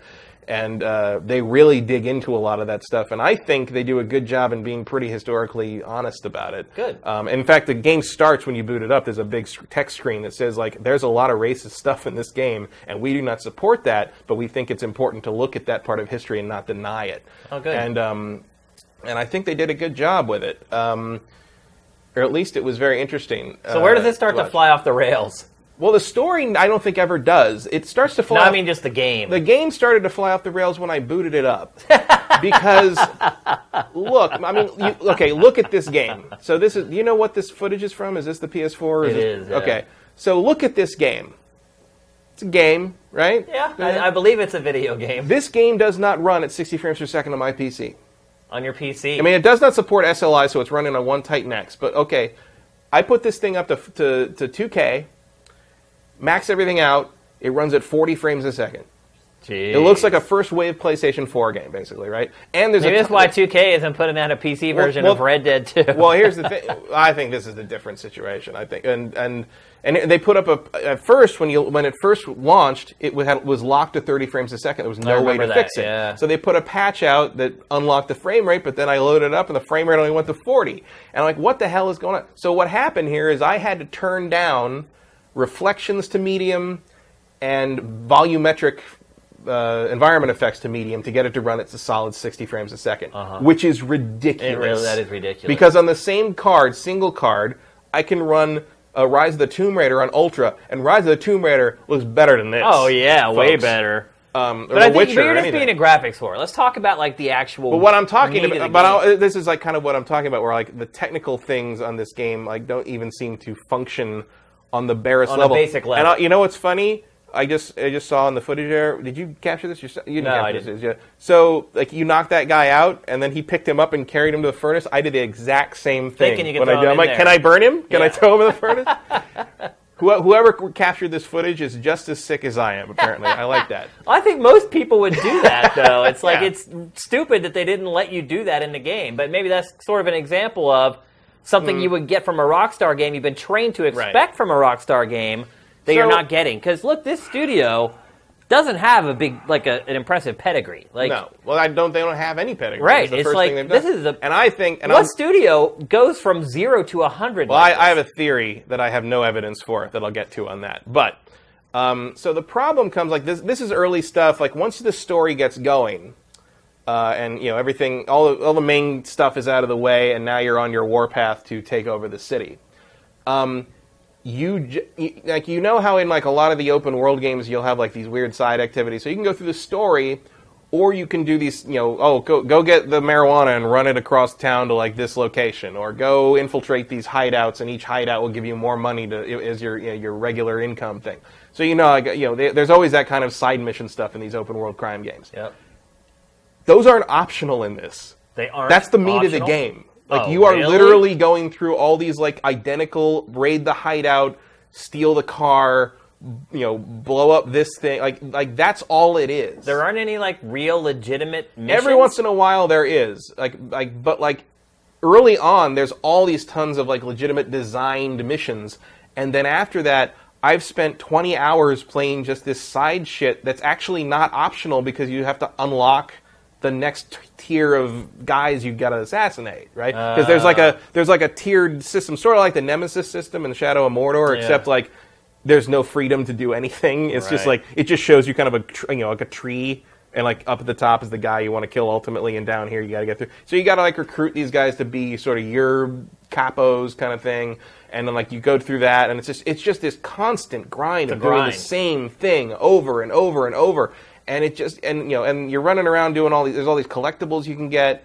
And some Playboy magazines, Playboy right? magazines with uh, real centerfolds in them. yeah, yeah, uh, and real articles. Like there's like, Really? if anything in the issue in question, great. If anything in the issue in question is related to segregation, southern race problems, uh, if there's a centerfold who is from you know New Orleans or Georgia or, that, or the su- su- deep South, if there's an interview with like a, a, a prominent politician or like business person who's from that area, it's there. Are And, they like, the real articles? They are real articles. Yes, Really? they're real art. They, they're real. And like, Wow. and like real art, real interviews with real people, or if they aren't, they're the, mo- the best looking fakes I've ever seen because they they're down to the font. It looks right. Wow. Um, and it's really interesting. Like, like there's real. I don't to. I want to. I don't want to pull the whole I read it for the articles thing. But it's like, like some of the like there was an interview with this super ultra right wing conservative billionaire from New Orleans from like this issue in like 1964, and it's fascinating. Yeah. Like I'd never heard of this guy before. Well, but the centerfolds are fascinating. and the other thing too, is because the they girls. des- they literally describe him as ultra right wing, you know, ultra conservative right wing bi- billionaire, and his opinions would be like super mild today. Like, like it's right. like it's like the Tea Party would call him like a you know a, a RINO. like a turncoat. yeah, basically, yeah. like he's way too nice about a lot of that. It's fascinating. It's really interesting. And then there's like the Vargas uh, pinup stuff. Yeah. And there's uh, Hot Rod Magazine, which also has some articles in it. It was a big deal back in the Um, day. And uh, I mean that stuff's cool. Here's the thing: the vintage stuff, the stuff that sets the the tone, sets the time period. Th- by the way, when I said that, like, um, uh, when I said that uh, the pre, what was it? Um, the game that I thought was like the number two licensed soundtrack of the uh, Forza Horizon Three. Yeah. This is number one. Oh, gotcha. Like th- this sound, the soundtrack, yeah, our, the licensed guy who did soundtrack the is amazing. Love the, all the everything about the audio in this game. Yeah, I mean it's, it's the voice acting's I wish, too. and I know it would be anachronistic, but I wish he had like I wish Lincoln had like a portable radio or something on it, so I could listen to stuff while I'm running around doing these terrible side missions. Yeah. Um, because I hate getting out of the car because I can't listen to the music Right, anymore. right. Um, so that's great. Look, like the presentation in terms of like you know setting the scene is great. The presentation in terms of the design of the cities are great. Like the city is great. Like the the bayou is amazing. You know, it's ugly because it doesn't really look like a modern game the way we expect. Like especially on the PC, but like you can tell there's a it lot. looks terrible. doesn't look terrible, but it doesn't look It good looks average. there's that kill list, that, that tree thing there. Um, and I like what they do with like you know, you see a little like kind of pop up, you know, turn left, go straight signs on the side of the road there. Yeah. Like I love that because it makes the GPS stuff unobtrusive and it doesn't look like GPS because it's too early for GPS. Well, there but, wouldn't be GPS. but it also then, doesn't yeah. like interfere with the kind of the immersion of the world so much as oh, it just looks like a street sign. You know, it's, Right, it's a nice way to tell you where to go without drawing a line on the ground. you know? Right. So there's a lot of good ideas in here, but like but like I said, um, like I was infiltrating a warehouse, and you can whistle. You know, you do the Assassin's Creed thing where you whistle and somebody comes. in. The whistle is the most powerful weapon in the game. Yeah. because they will just run at your ass. The Like, AI is bad. it's right? terrible. That's It's- like one of the worst parts of the entire game. So it's like that's one of the reasons doing the same thing over and over, over again is so boring because if you want to do it right, it's super easy. You just got to sit there and do the whistle thing. If you want to do it wrong, well, that's easy too. Like it's not. It, it, there's no challenge to it, and you know you're going to succeed at each thing. And I know that you can succeed at anything in a video game, and that's kind of a red herring to some degree. But it's just there's no. At no point does it throw anything at you like where you're like, oh, after like the first time you do each of these mission types, where you're like, oh, how am I going to do this? Like you know how you're going to do this, Right. Every single time. there's no mystery. There's no tension. no. And you're basically, I mean, It it basically just, doesn't mean to an end. You're just doing Right. all this stuff so you can just see the next story segment. Yeah. And, and like usually those story segments are kind of worth it for to me. But like I would have probably just watched the YouTube supercut. Yeah. Uh, if, if I, and again, the fact is that that I- what you're recommending people do? Kinda, yeah. Like, just watch all the cutscenes strung Certainly, together. don't pay sixty dollars for this. Like, I don't think it's worth that. I'm actually look. If I didn't have to play it enough to be comfortable talking about it here, I probably would have gotten a Steam refund on it. Wow. Which I never do. I've never got a Steam refund. but like. Because, but I play. I had to play more than two hours, and I, you know, I, I- by the time I was far enough in the game where I felt like I had a real handle on how it functioned overall, I was like twelve hours in. here's my question to you, Matt. Why have you played so much of this game but stalled in Red Dead Redemption? I played a lot more Red Dead Redemption Oh, you did. than this. Oh, okay. Oh, I thought you had stalled around the same spot. Oh no no no no! Are you going to finish this game? Or are you going to keep playing? I haven't played it in like a week. So Really? Probably So not. probably not. Maybe over the holidays when you got some time kicking around. Maybe. I mean, though I don't have my PC with me during the holidays because I visit my family. But, Right. Uh, I mean, I, I'll probably go back to it at some point just to see the end, just see more of the story because I, I really do like Lincoln. He's a great protagonist. He's very in, he's interesting. He's not like driven to revenge for stupid reasons, and he knows he's doing a terrible thing, but he's like, it's all I got. Yeah. And he's very honest about that, and I like that because he's not trying to dress it up. He's just saying, I mean, to some Which, degree, you know, honestly, some Rockstar games do that. yeah. And here's the thing uh, I mentioned about my, you know, my evidence-free conspiracy theory about who made this game. Yeah, yeah. This game took a long time to, you know, the, the other Mafia was what 20, Mafia Two was 2010. Yeah. Uh, so six years. Here's the thing. They haven't been working on this six years, though. I think they might have brought this dev in to save what was already partly done. Oh, God. because That could be. all the, the side missions. Here's the the problem with the previous mafias was they had this big open world and they never did anything with it. There was never any side mission stuff. Yeah, There I mean, it never was- any, it was nothing. I mean, calling it an open world game is Right. stretch. I mean, it was technically an open world you had to drive through to get to the next waypoint, but you never wandered it. You never, yeah. you know, there was never. You were always waiting for that point where like, okay, go play, and it never came because Yeah. there was nothing to do. And the way the the the open world side mission stuff, which is mostly required unless you want to run out of money, you know, some stuff you don't have to do everything, but like you're going to want to do everything just so you can afford stuff. Um, the point at which you start doing those, everything else in the game, like anytime there's a conversation or anytime there's like some kind of you know uh, moment with new characters, there's a very well directed, very well done cutscene, cinematic. When you talk to people that are kind of your contacts for these side mission things, that because you go like you'll go to an area and say, I go, I gotta, I gotta take out this guy. You got talk to this guy about it. Okay, he'll tell you like, okay, this guy and this guy know stuff about his operation, so you got to take down their racket. So go talk to these two guys, and they'll tell you about the rackets you need to take down. So you go to each of these guys. When you go to each of these guys, instead of like a normal cutscene from the game, it's your character model and his character model standing staring at each other in a room just with audio playing. Oh, really? Like it's like okay, so Wow. it feels real tacked on. Yeah. Is what I'm saying. And so I'm kind of wondering if some of if this was sort of like a okay, like this is sort of partly done, but we want to change direction, and maybe these guys can sort of save it. And like, it feels like they brought in the relief pitcher on this, and I have no evidence for that. I have no reason Just to a feeling claim you're that. getting. It's just when I was playing it, I felt like I was looking at two different people's work. Interesting. You know what I mean? Like, yeah, no, I get it. I totally get it. but like some of that doesn't jive with what I'm thinking because it's like, well, if Hangar 13 came in to save it, how come so much of the storytelling and all the stuff that feels like it would have taken longer to do feels so much like what Haden Blackman has done in the past? And also, he's a great writer. And I think a lot of the writing in this has his fingerprints on it in some places, just in terms Well, of I the mean, he could have come in and punched up the script. True. and- Um, I mean, I just I don't know the I don't know the details. I don't have any proof of anything. But like when I was playing this, I felt like I was playing kind of two different games sometimes. Now, an important thing for a lot of people with these types of games is what is it like to just go out and mess around and try to have fun in the open world? That's one thing that Grand Theft Auto is amazing at. Some people, that's why they can just buy Grand Theft Auto and just play it forever. And, you know, so for a lot of people with open world games, that's one of the most important elements of it.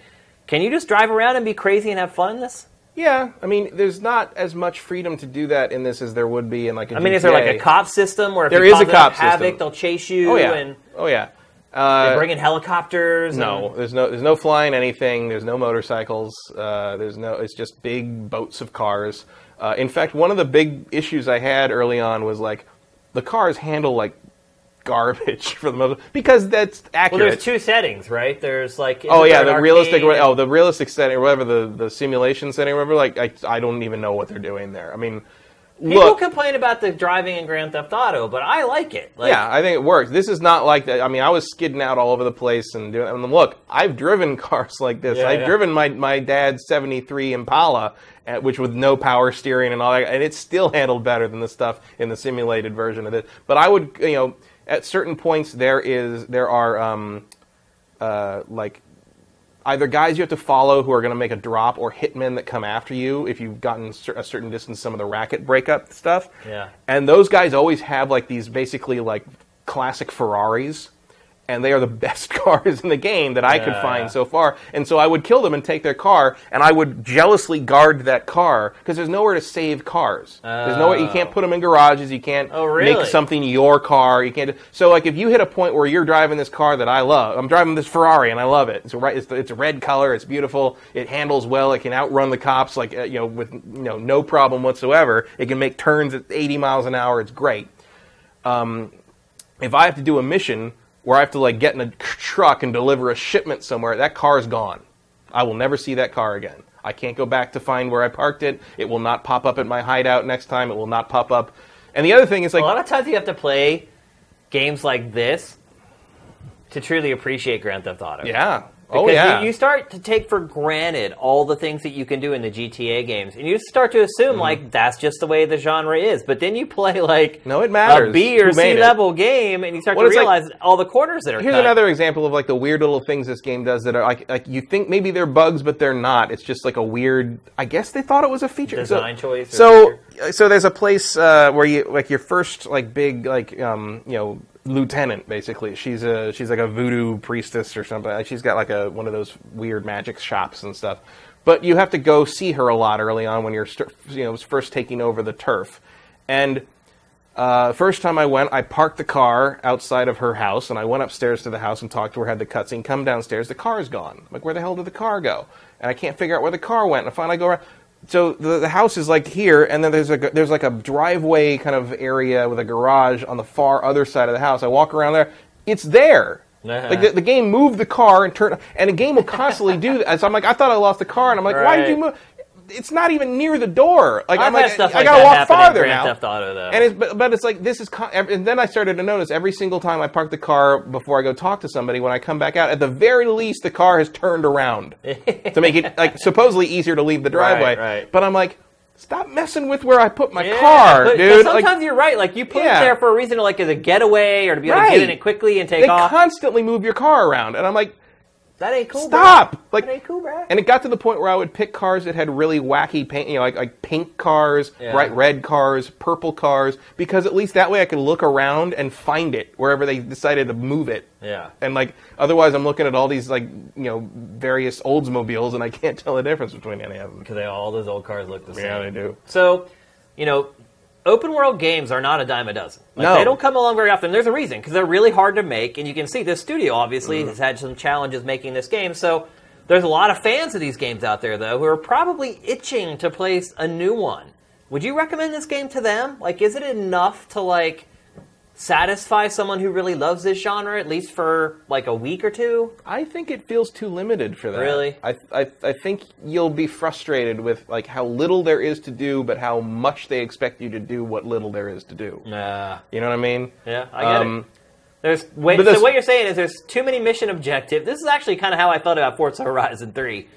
is that there's so many mission objectives, but you're kind of doing the same thing Right. like over and over again. But at least like in Forza Horizon 3, like you're ostensibly there because you like driving cars and racing cars. This is like, well, I hope you like walking through warehouses and snapping people's necks as they investigate your whistle, because that is basically what this game is.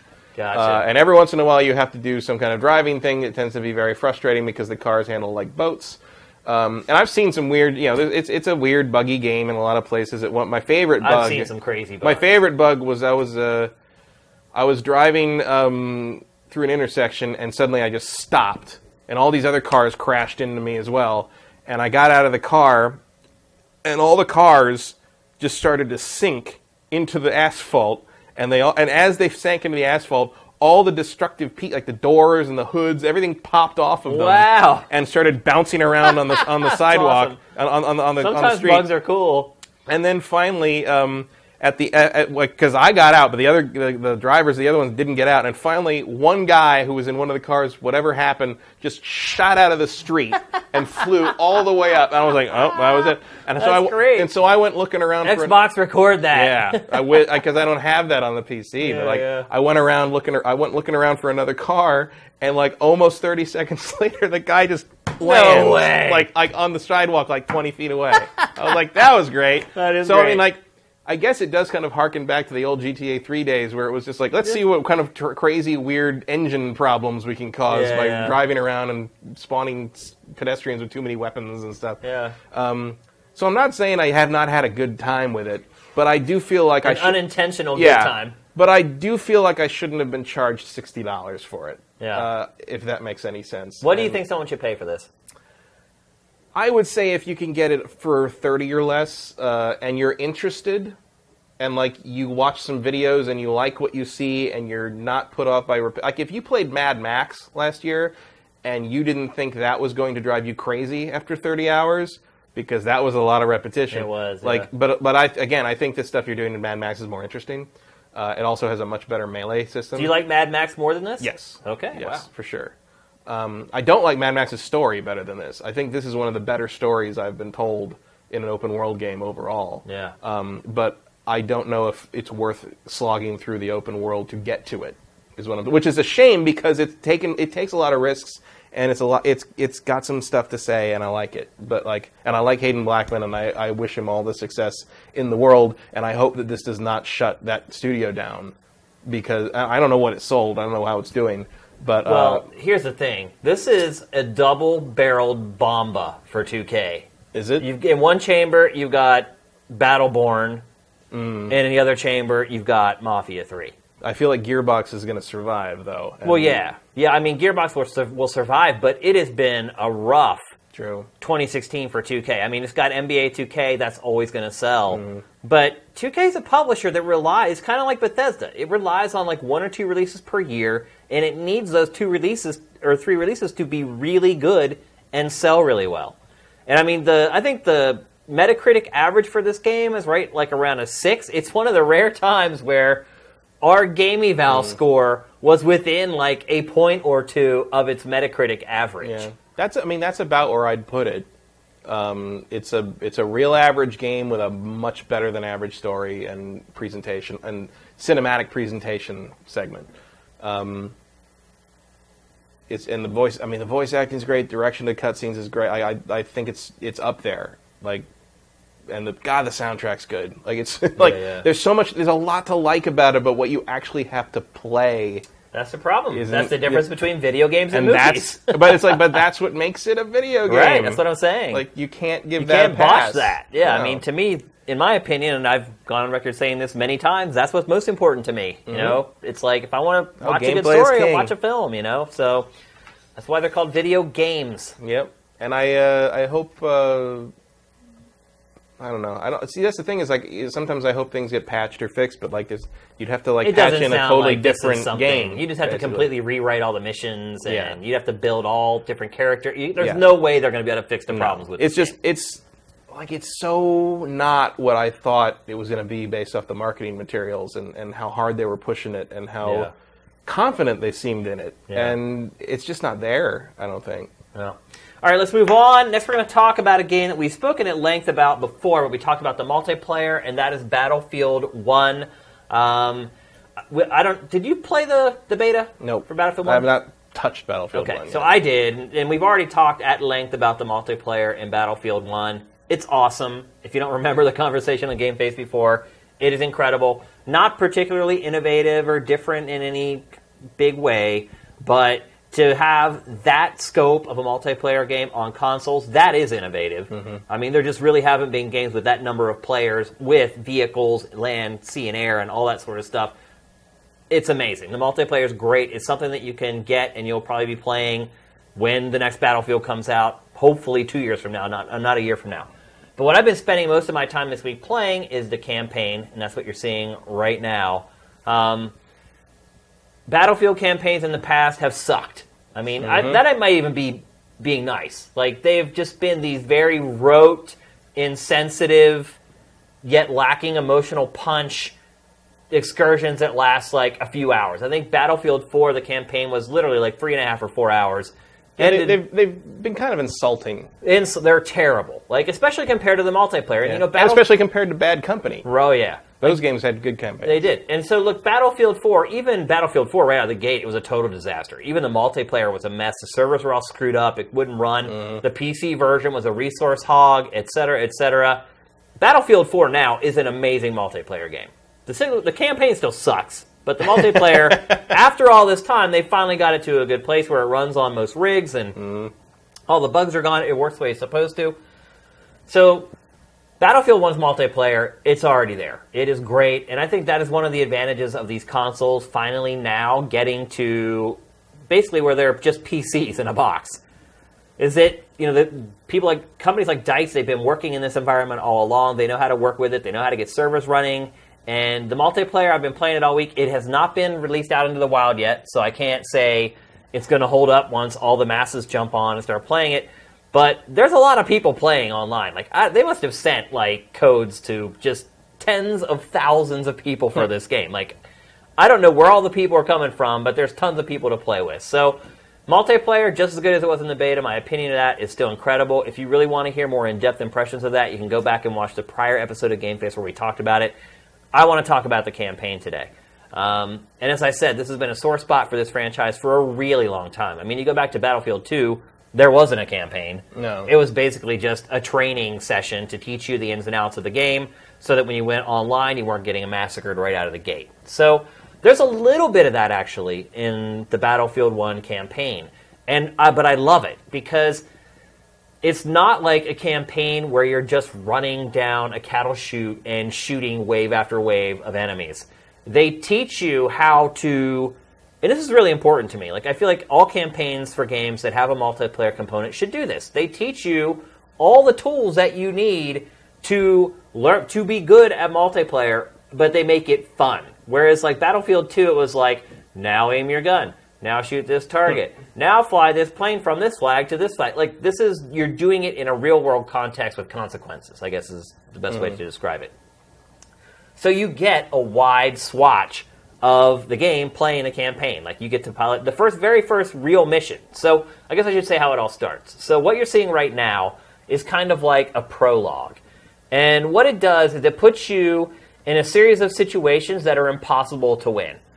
And you'll get put into the first one, you eventually die because it's impossible. I don't know. Maybe some maniac out there will be able to get through these and survive. It, t- it tells you right off the top, like, you are not expected to survive these scenarios, like right before it even starts. So basically, what it does is it puts you in this situation, and you're with a group of soldiers, and one by one, you get killed. You die. It'll bring up, like, that soldier's, like, birth date and the year that he died, and then it'll zap you over to another soldier and then you'll fight for a little bit with him, and then he'll die. It'll put up the same thing, his birth date, when he died, and you go through This this dude cycle. can take a lot of shotgun shots. yeah, the guys with the flamethrowers in this game are like ridiculous, dude. Like you literally, like I don't know what they made the armor out of in World War One, but it was like Not that. Alien skin you. or something. I don't know what it was, but uh, so you go through this process where you basically die, and I think they're just showing the brutality of the war and how many people did die, and that you know most of the people who went out to fight didn't come back. They're just trying to, I think, hammer home that war back then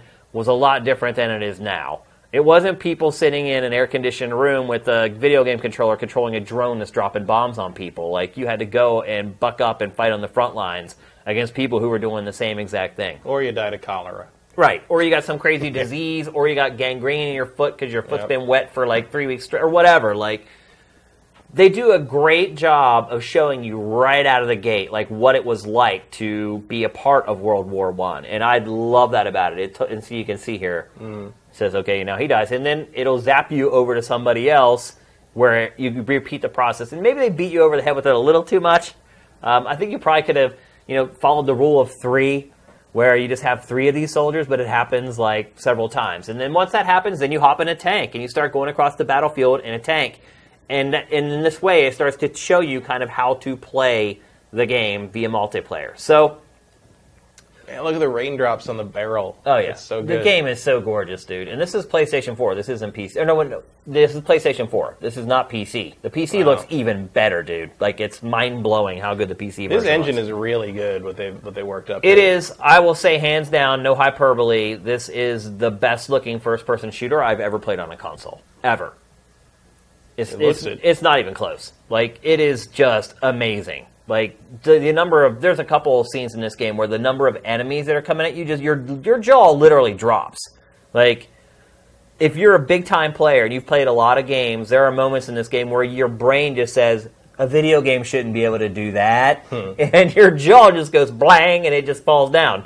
And you can't stop it. So once you kind of get through this prologue area, you fight through this tank battle or whatever, it goes to the actual campaign proper. And this is crazy. You can play the campaign in any order you want. As soon as you go to that map screen, once you get through this prologue, you can choose whatever mission you want to. And you can't choose like the submissions. You have to start at the beginning. And, and and each one is in a different territory and it features a different country and a different group of soldiers. Um, and it really runs the gamut. Like there's one mission where you start on a ship, and you've come into port, and you're basically it's basically like Normandy before Normandy. You need to storm the beach, get up the beachhead, and then you get into like the trench warfare. And you know, they made a big deal about the trench warfare in this game. The multiplayer, they're really, and here you see on the map screen right now, the multiplayer, there really isn't a lot of trench warfare in the multiplayer. It really just plays like a typical battlefield. Where you really get to that stuff is in the campaign. And it is mm-hmm. legit, man. It is, you have to completely change the way you've played first person shooters in the past. For one, they completely restrict your ammo. Like, it's a little bit like Resident Evil. Like, you really are kind of counting your bullets. So, one, you don't have a lot of ammo. But two, the guns take forever to reload. like it's like you you have like six shots, and when you take that shot, it's bolt action. So you're waiting, like it's like a Garand or whatever. Like Mm-hmm. every gun in the game is kind of that way, unless you get like the big chain guns or the mini guns on the tanks or whatever. And so you have to completely reconfigure how you think about playing a campaign in a first person shooter because you could look across the countryside and it looks like there's no enemies there. And that's because they're all down in the trenches. So it'll pop up a waypoint, and your first instinct is to just run towards that waypoint. Oh no. You can't do that because you're going to cross trenches. And when as soon as you come over that little hub or little nub and you look down over the trench, there's like 30 dudes in there. Like literally like 30 guys in there. And you're you're just dead. Like this game is hard.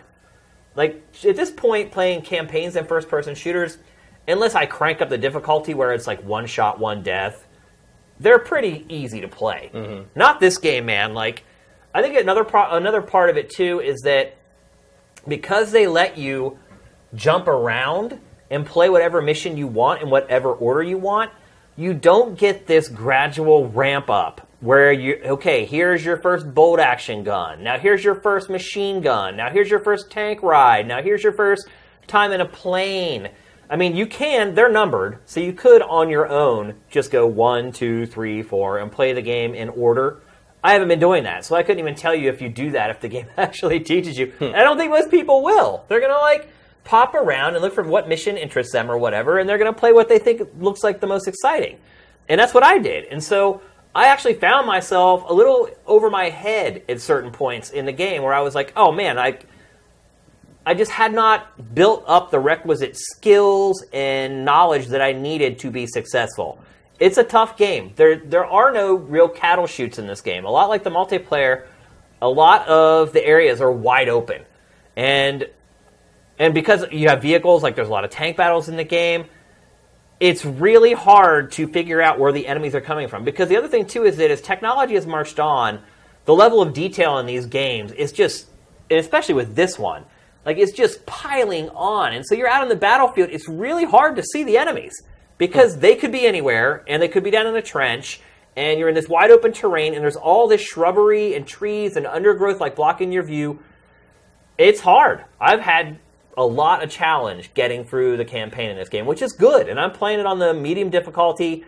I could see some people getting frustrated with it because there's a lot of times where you're getting shot at from every direction. And a lot of people who play Call of Duty, and in all honesty, most first person shooters these days, you always know where the enemy's coming from. Mm-hmm. Like you can just look for that waypoint, and you know if you head towards the waypoint, the enemies are always going to be coming in your face. And nothing could be further from the truth in this game. Um, even the tank levels are challenging because they'll bring out like an anti-tank. I don't even know what you call it, like a carrier or whatever. And you, the only way to take it out is to get in behind it. And getting in behind it, there's all these gun emplacements around. Like it's a challenging game. Uh, one one thing I hate that this game has that a lot of games have is the enemies always know where you are.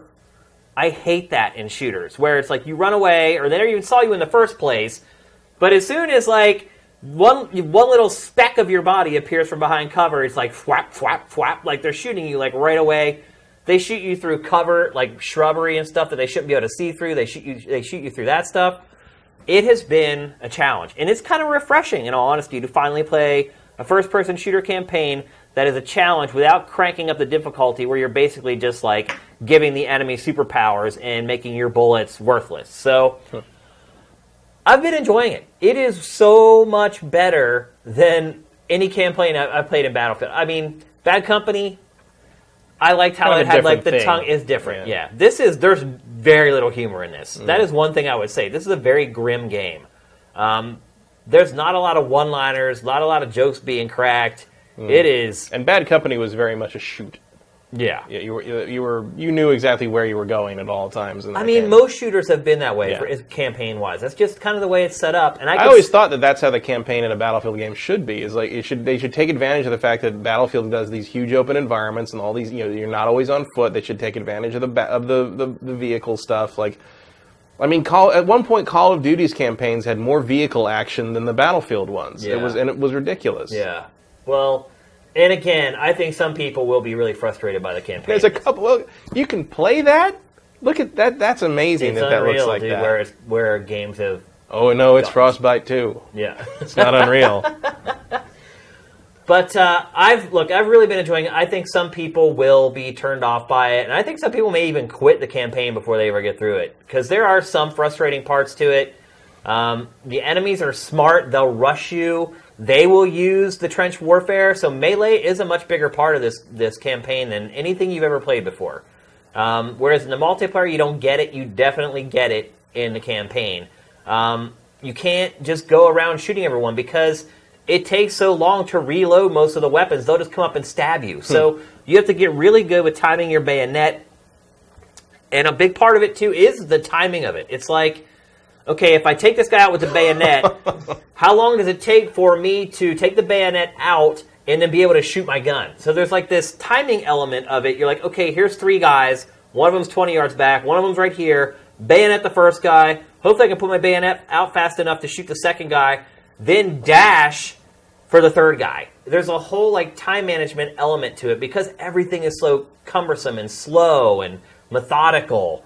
And it's just interesting to fight a war in this way in a video game. I don't, I've never really experienced it before. So it is different. And I think that is going will turn some people off. I think some people are going to love it. Some people are, are just like me and they've kind of tired of the whole getting shoved down a tube the whole time and it's kind of like a shooting gallery. There's a little bit of that in this, but what I love about it is that they do it to make it fun. It's like there's one point where like the first time you get like a minigun, like a couple guys come out and you kind of get your handle on the aiming, and then all of a sudden just a herd of enemies just run down this alley, and they're just like saying like, "Here you go, bro, mow them down," and and you do, and there's good ebbs and flows to the campaign. Um, obviously, like most games, there's some missions that are better than others. Um, but I've really, really enjoyed the time that I spent with it. I can understand that some people won't, so it's hard to recommend for everyone until you start talking about the multiplayer and how deep the multiplayer is, the limitless replay value that you're going to get with the multiplayer. Um, and look, you know, just for those people who maybe were already on the multiplayer beta, nothing drastic has been changed about the multiplayer since the beta. If you love the beta, you're going to love the final game. Um, again, I've had no problems with any servers or anything like that. Also, again, haven't played with everybody. Still waiting for those servers to get hammered. Also, I should mention you can pay for private servers in this game, which seems crazy. Okay. I don't know why somebody would do that, but you can plunk down a fee and get private servers. Um, the DLC and microtransaction stuff hasn't been obtrusive. Like I've never felt like I've been put. It's been pushed on me, um, or I needed anything that I didn't have that the game didn't supply me. Um, it's a great shooter. Like really, it's probably across the board the best Battlefield ever. Um, and again, that's not hyperbole. If you're talking about the whole package, where you're talking about the campaign and the multiplayer, And you love Battlefield 2. Oh yeah, I mean, I fought tooth and nail for Battlefield 2 in our Game of the Year awards at X Play. Um, it's one of Battlefield 2 is one of my favorite first-person shooters ever, and it still is because it still has kind of that level of simplicity to it. That's another reason why I like Tribes so much, and why I still like Tribes is because it hits that sweet spot of depth and, and accessibility. And I would argue that maybe this one steps over the line a little bit. Um, but overall, I've been having a blast with this game. I've had a blast with the multiplayer. I'm really enjoying the campaign. Uh, not sure when the game eval will be done because I'm also kind of juggling that with Gears of War 4 right now. But I did want to come on the show and kind of let you guys know what's up with the campaign. Uh, the game comes out tomorrow. Tomorrow. Yeah.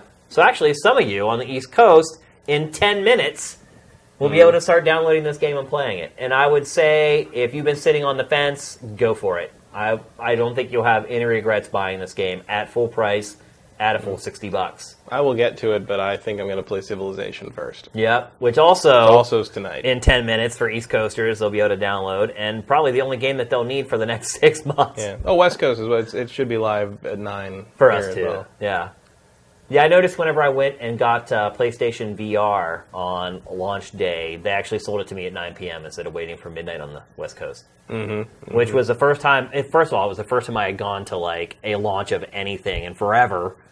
Um, because you know, like I had mentioned before in the show, we don't really have a hookup with Sony, so we have to Right. buy everything Sony related. So I had to buy our PlayStation VR. And so I hadn't been to like a launch event. Maybe they've been doing it like that They've way been for doing a it for at least a year. Have they? 'cause- Because I used to go to the launch events of the, of the West Hollywood GameStop to get stuff a lot of times. Those were midnight. Like And then- oh, yeah, they launches midnight. here used to be midnight. And then somewhere around early last year, they started doing the, like the the digital stuff started going live at midnight Eastern, right. so 9 p.m. here. Yeah. and so then And you're like, why would I stand so here for exactly. hours? So then like, well, and then they started. They shifted to. Uh, uh, you know, they'll sell them at nine now, and a couple times they sold them at six thirty p.m. They, they've sold, started selling them like basically after after you get off work, you can stop by on the way home and get it, which is nice. It's nice Yeah, it is. convenient. But you know what's more convenient? Just buying it on PSN yeah. and pre preloading it and coming home and there it is. Like I, I, I basically, I mean, if, unless there's like a physical version that I like, I have uh, Last Guardian, the the special edition with the statue, ordered at a physical store. Yeah. Um, But other than stuff, if it's other than stuff like that, I will usually just buy it digitally. By the way, when I downloaded Battlefield 1 on PlayStation Network, it took nine hours. Jesus. nine hours! How big is it? It's like 50 gigs. Wow. It's a big game. The campaign's not short either, by the way. Um, know, I was saying earlier that the campaigns in Battlefield have been three and four hours long. It's way, way longer than that. Like, it's easily, by triple, the biggest Battlefield campaign ever. So they finally learned. Huh? Yes, it is. They have. Like I remember the last when I played Battlefield 4, I was like, "What is this? Like, did somebody play this campaign before? like, seriously, it was Yeah. that bad. Like, and it was so short. Yeah. like three and a half or four hours. Like, it's insane. So, get your money's worth with this one, folks. You get my seal of approval to go out and buy Battlefield 1, Titanfall 2. Yep. Now coming right around the corner. Coming up.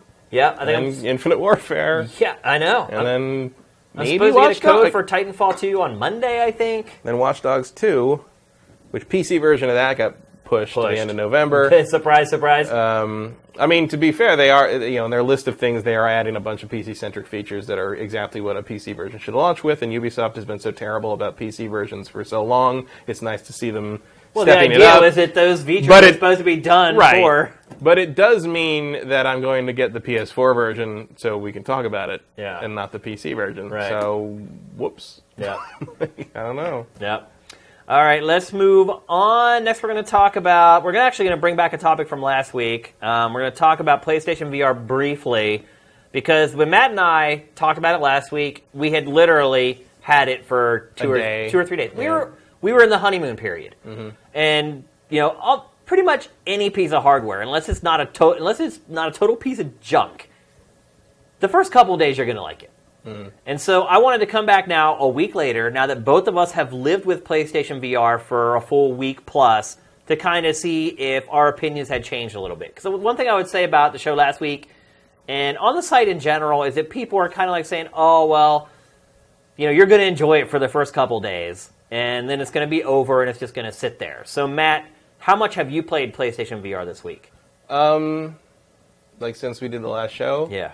I don't know. Well, probably- it actually hasn't been a week, it's been a few days. have you Uh, continued to play your PlayStation yeah, VR? I've still played uh, Until Dawn, and I still played. Uh, finished Batman, and uh, more Res, more Thumper. Um, I didn't play it today, but I played it every other day, Yeah. uh, at least for a little bit. Um, I'll tell you what make because I'll tell you the thing about it that makes it easier to do that with, and the Vive is that to play the Vive, I have to put my contact lenses in, which Right. is which sucks. Did you see, by the way, the Vive has only sold 140,000 units? That's not true. Uh, because if you actually read that, 140,000 units, units that month. It's not the total sold. It's the total sold for the time period they're discussing. Oh, that's a lot then. Yeah, they're 140,000 in a month. Yeah. Holy cow. That's great. So Vive's doing well, apparently. Yeah, I guess Um, so. Way better than I thought they Man, would I be. completely misread that article. Well, I really thought art- I saw that article and it was very badly phrased. Ah. Uh, it was also very complicated. The, what they were saying, uh, it was, um, yeah, it was like like the way they phrased it was like something like it sounded like they were saying that they've sold a total of 140,000 period. But I read that that was not accurate, and it was like a, a like they misstated, and it was actually that was for the time period they were discussing. Uh, I was gonna say, not that seemed the really lifetime low. of the Vive. No, I'm going to say PlayStation VR passed it on day one. yeah, not easily. even- yeah, not close. It's Although it's- even Sony came out and said, you know, well, of course they put a spin on it, made it sound great, but they're like, Mm-hmm. you know, we are going to sell hundreds of thousands, right. which I was their- that their kind of raised my eyebrow a Uh, little the original target was higher than that. Right. Yeah. Um, but I will say, like, if you look at the UK charts, uh, I think it was eight or nine PlayStation VR games were in the top 40, which is Yeah, good. but like the the Number one was Until one- Dawn.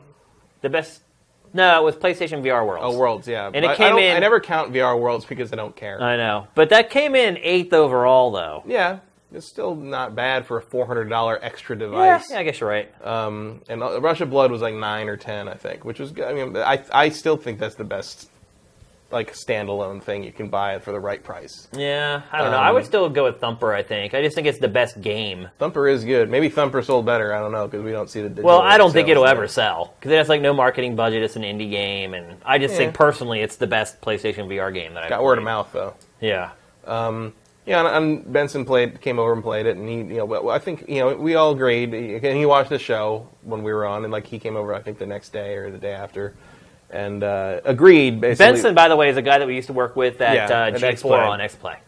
and You uh, mentioned him a couple times. It's not the butler from Yeah, the not- yeah, not the 80s butler from the television 80s show. oh, that would be pretty cool too. It would. Um, he's he's in the chat sometimes as grenade artist. okay. Um, but he, uh, but he agreed with us. Basically, he's like, yeah, I, don't- you know, because he's played the Vive at my, my house and Yeah. everything. But he agrees that like, um, you know, it it it does not feel nearly as much like a step down. I mean, basically, it's half the price, Yeah, right? yeah. Uh, he says, you know, and he agreed that it does not feel like half the experience. You know, it's uh, it's it's a, it's still good. It's still solid. Uh, and the thing about it is, like, I have to put my contacts in to play the Vive. I can use my glasses to just slap the PlayStation VR on, Yeah. and just play a quick round of something. Yeah. and that's great. I thi- still think- cannot I think it's play more without getting sick, and it's actually I felt better over the last week because almost every review for rigs. That's what everyone says. that Mm-hmm. They're getting sick too. Rigs- so I'm like, all right, maybe I'm not like poisoned by VR. Rigs doesn't make me sick, but it does kind of make me bored. so, Yeah. like, I think I will probably. That's be, a whole other kind I of. think I will probably be trading that in. Yeah. Uh, for something, maybe something else or whatever. Yeah, I paid full price for that well, fifty bucks. Yeah.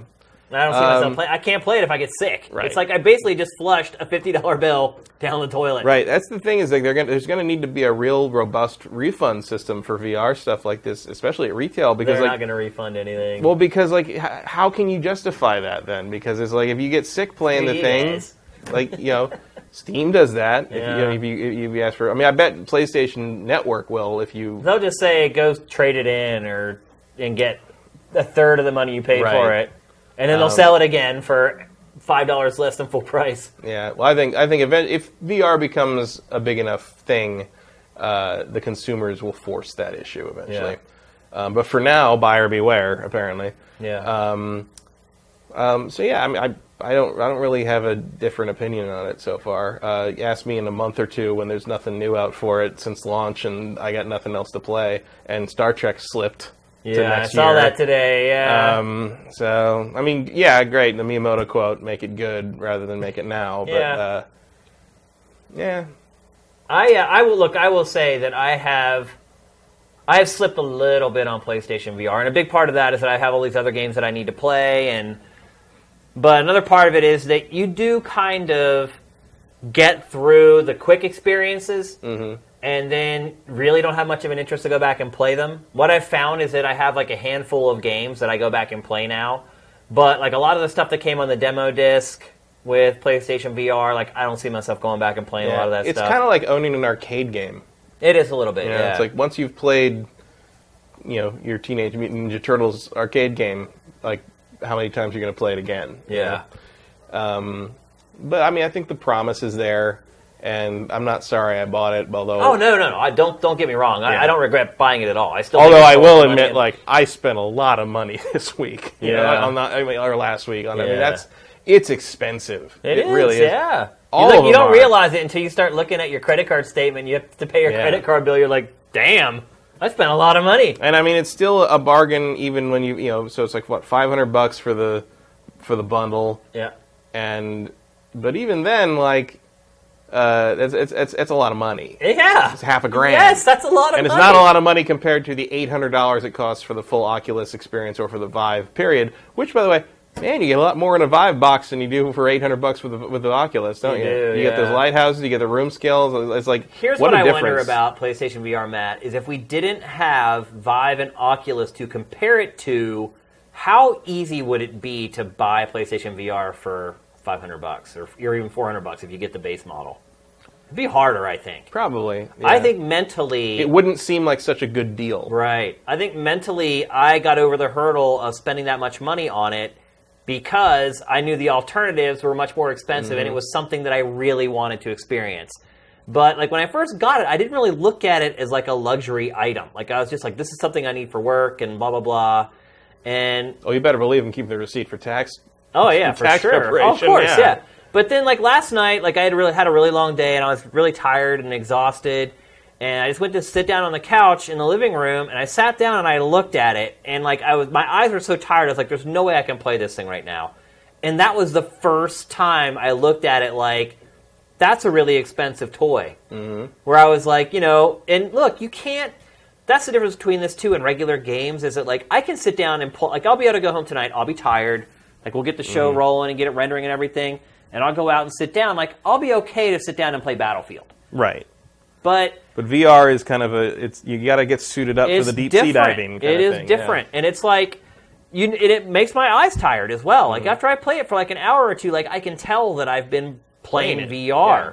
And so I sat down and I looked at it, and I started thinking about oh, and then I need to make sure the cam because my wife may have bumped the camera, and like I'll have to get up and get the camera Mm-hmm. and make sure that like the headset's like set. And I was just like, screw it, Right. like.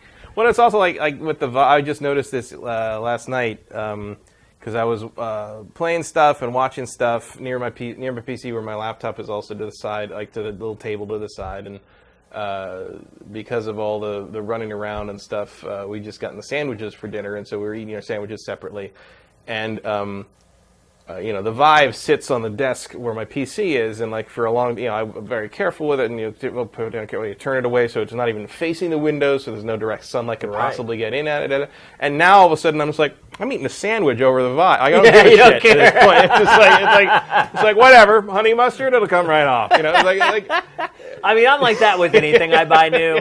I mean, the most base example of that is like a car. right? Oh yeah. Like when first when you buy a car, you're like, oh my god, no, like, no, no, no, and then that first dent, then Yeah. ding, and you're like, well, fuck yeah. or even like the interior. It's like your wife yeah. gets in or your girlfriend gets in, and they have a drink, and you're like, oh my god, she's got a drink in my brand new car. that- I- and now I'm just like, whatever. Like, Oh, that's already over with my car. My, my car was is a year it turned a year old at the beginning wow, of October. time flies. And then that uh, that weekend, I was dri- I was going to a Twin Peaks viewing party. Uh, where I was bringing cherry cider, and uh, because it's cherry pie, or whatever Uh-huh. was the theme.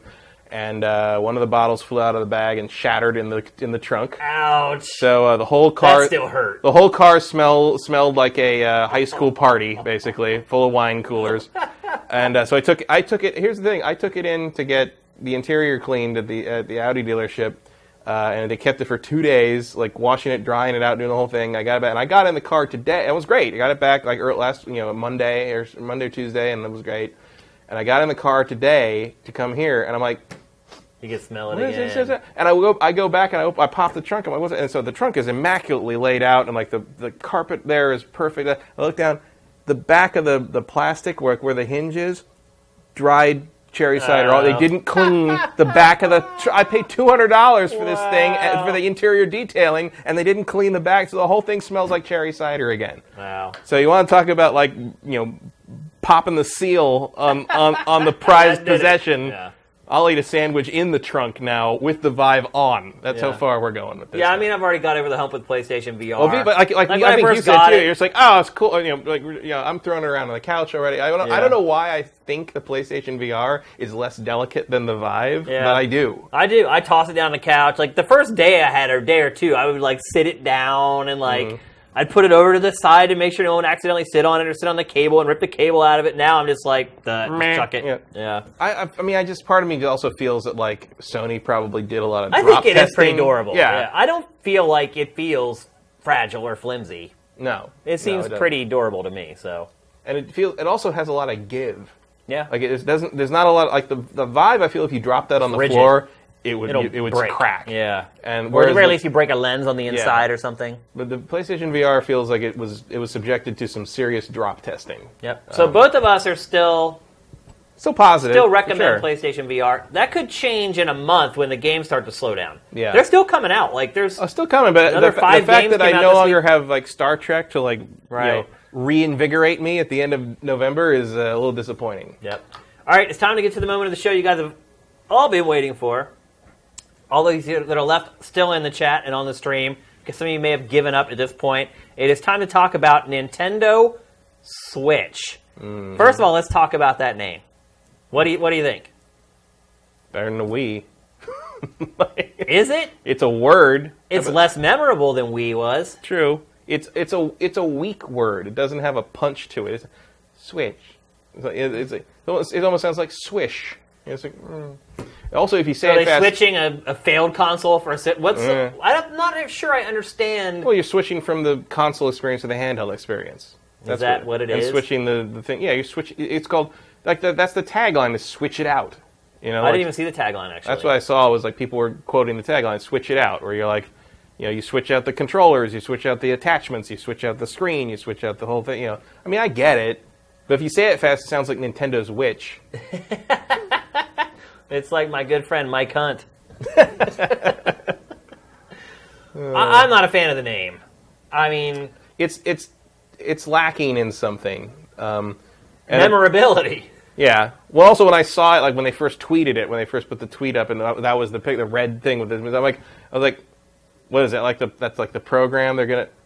Oh, that's the name. Okay. yeah. It, it was like a quick like, oh. I mean, it wasn't as bad as the Wii U sticker. No, the Wii U's the worst. I mean, look, we seemed really weird when we first heard it. Eventually, it made sense, but people always remembered it. Wii U was just dumb. Right. That is the dumbest name for a console. But ever. you see where they're going with that, or, the, with the Wii U, where it was like they thought they were going to capitalize on all the people that bought a Wii, yeah. even though they didn't realize, like, yeah, none of those people have played anything except Wii Sports and Wii Play for like five years. Like, they're, they're not going to come back and buy your new system just because you called it Wii something else. You Yeah. know. Um, also, Wii is slang for P, and like at least Switch doesn't have any kind of weird scatological connotations. Yeah, I mean, I get that. I just think, I don't know. Maybe it's too blatantly obvious and descriptive Yeah. and not being catchy enough. it's also like I don't know, like I miss the days when consoles like kind of had this sort of flag bearer feeling to them. It's like it's the Nintendo Entertainment System. It's the Super Nintendo. It's the Sega Genesis. It's the Nintendo 64. As opposed to the Nintendo Switch sounds like a lifestyle product that you'd buy in addition to your Nintendo console. I wonder if another angle of it too for Nintendo is, you know, we're switching our strategy. I'm sure that's part of away from this. Because one thing I will no- you notice is that most of the people in this debut trailer are all older. Yeah. There's not a single kid in this. Yeah, I mean these are That's all- a big they're- deal They're still Nintendo. millennials, but they're Right. twenty something out of college people, you know. Yeah. And uh, And it is a switch in strategy for them, a demographic. Yeah. So maybe that's part of it too. Could be. I mean, I, I maybe just a switch to success. I don't know.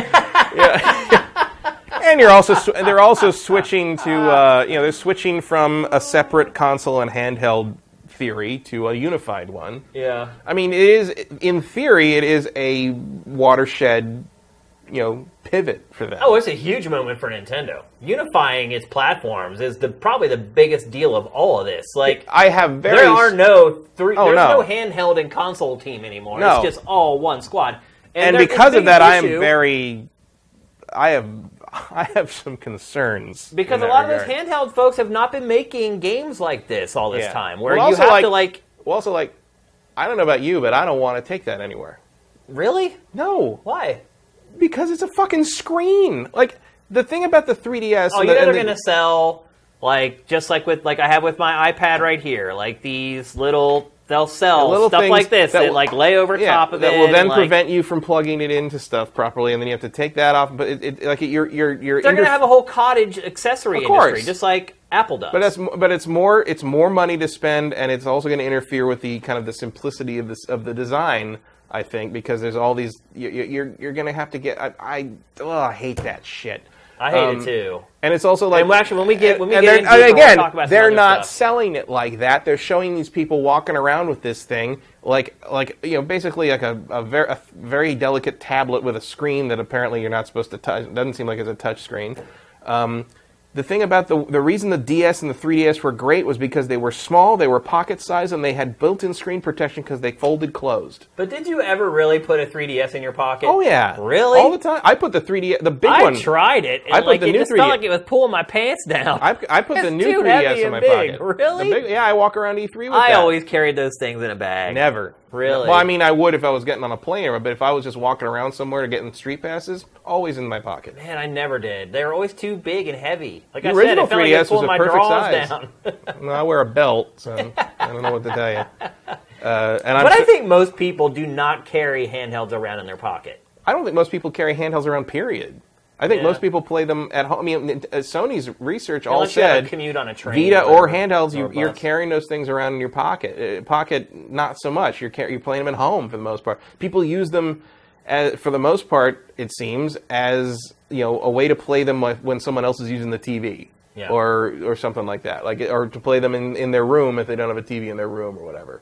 Um, I don't think people are going to be, you know, taking their their Switch You're not going to go over to your neighbor's the- house your and take neighbor's Mario roof over to play. and force everyone to play Yoshi's Circuit. Like I don't think that's the way. I mean, I appreciate in that shot that they're showing a bunch of girls playing a video game and trying it out with each other without being prompted by the boyfriend who wants to get them into games. Like that's a cool. That's Yeah. a cool way they're taking. But the but like it's also sort of part of this this whole this video's weird attitude where it's like it's the most apathetic, passive attempt to sell me a new console hardware I've ever. seen. I mean, it's obviously the lifestyle thing that ever, that Nintendo does, Sony does. Everybody has these videos. That usually, this would play at the beginning of an E3 conference. I predicted on Twitter, by But, the way, that this is exactly how they were going Oh, to unveil it. Oh, Somebody sure. asked me on Twitter There- what I thought they were going to do, and this is exactly what I There said. is almost no surprise in any of that.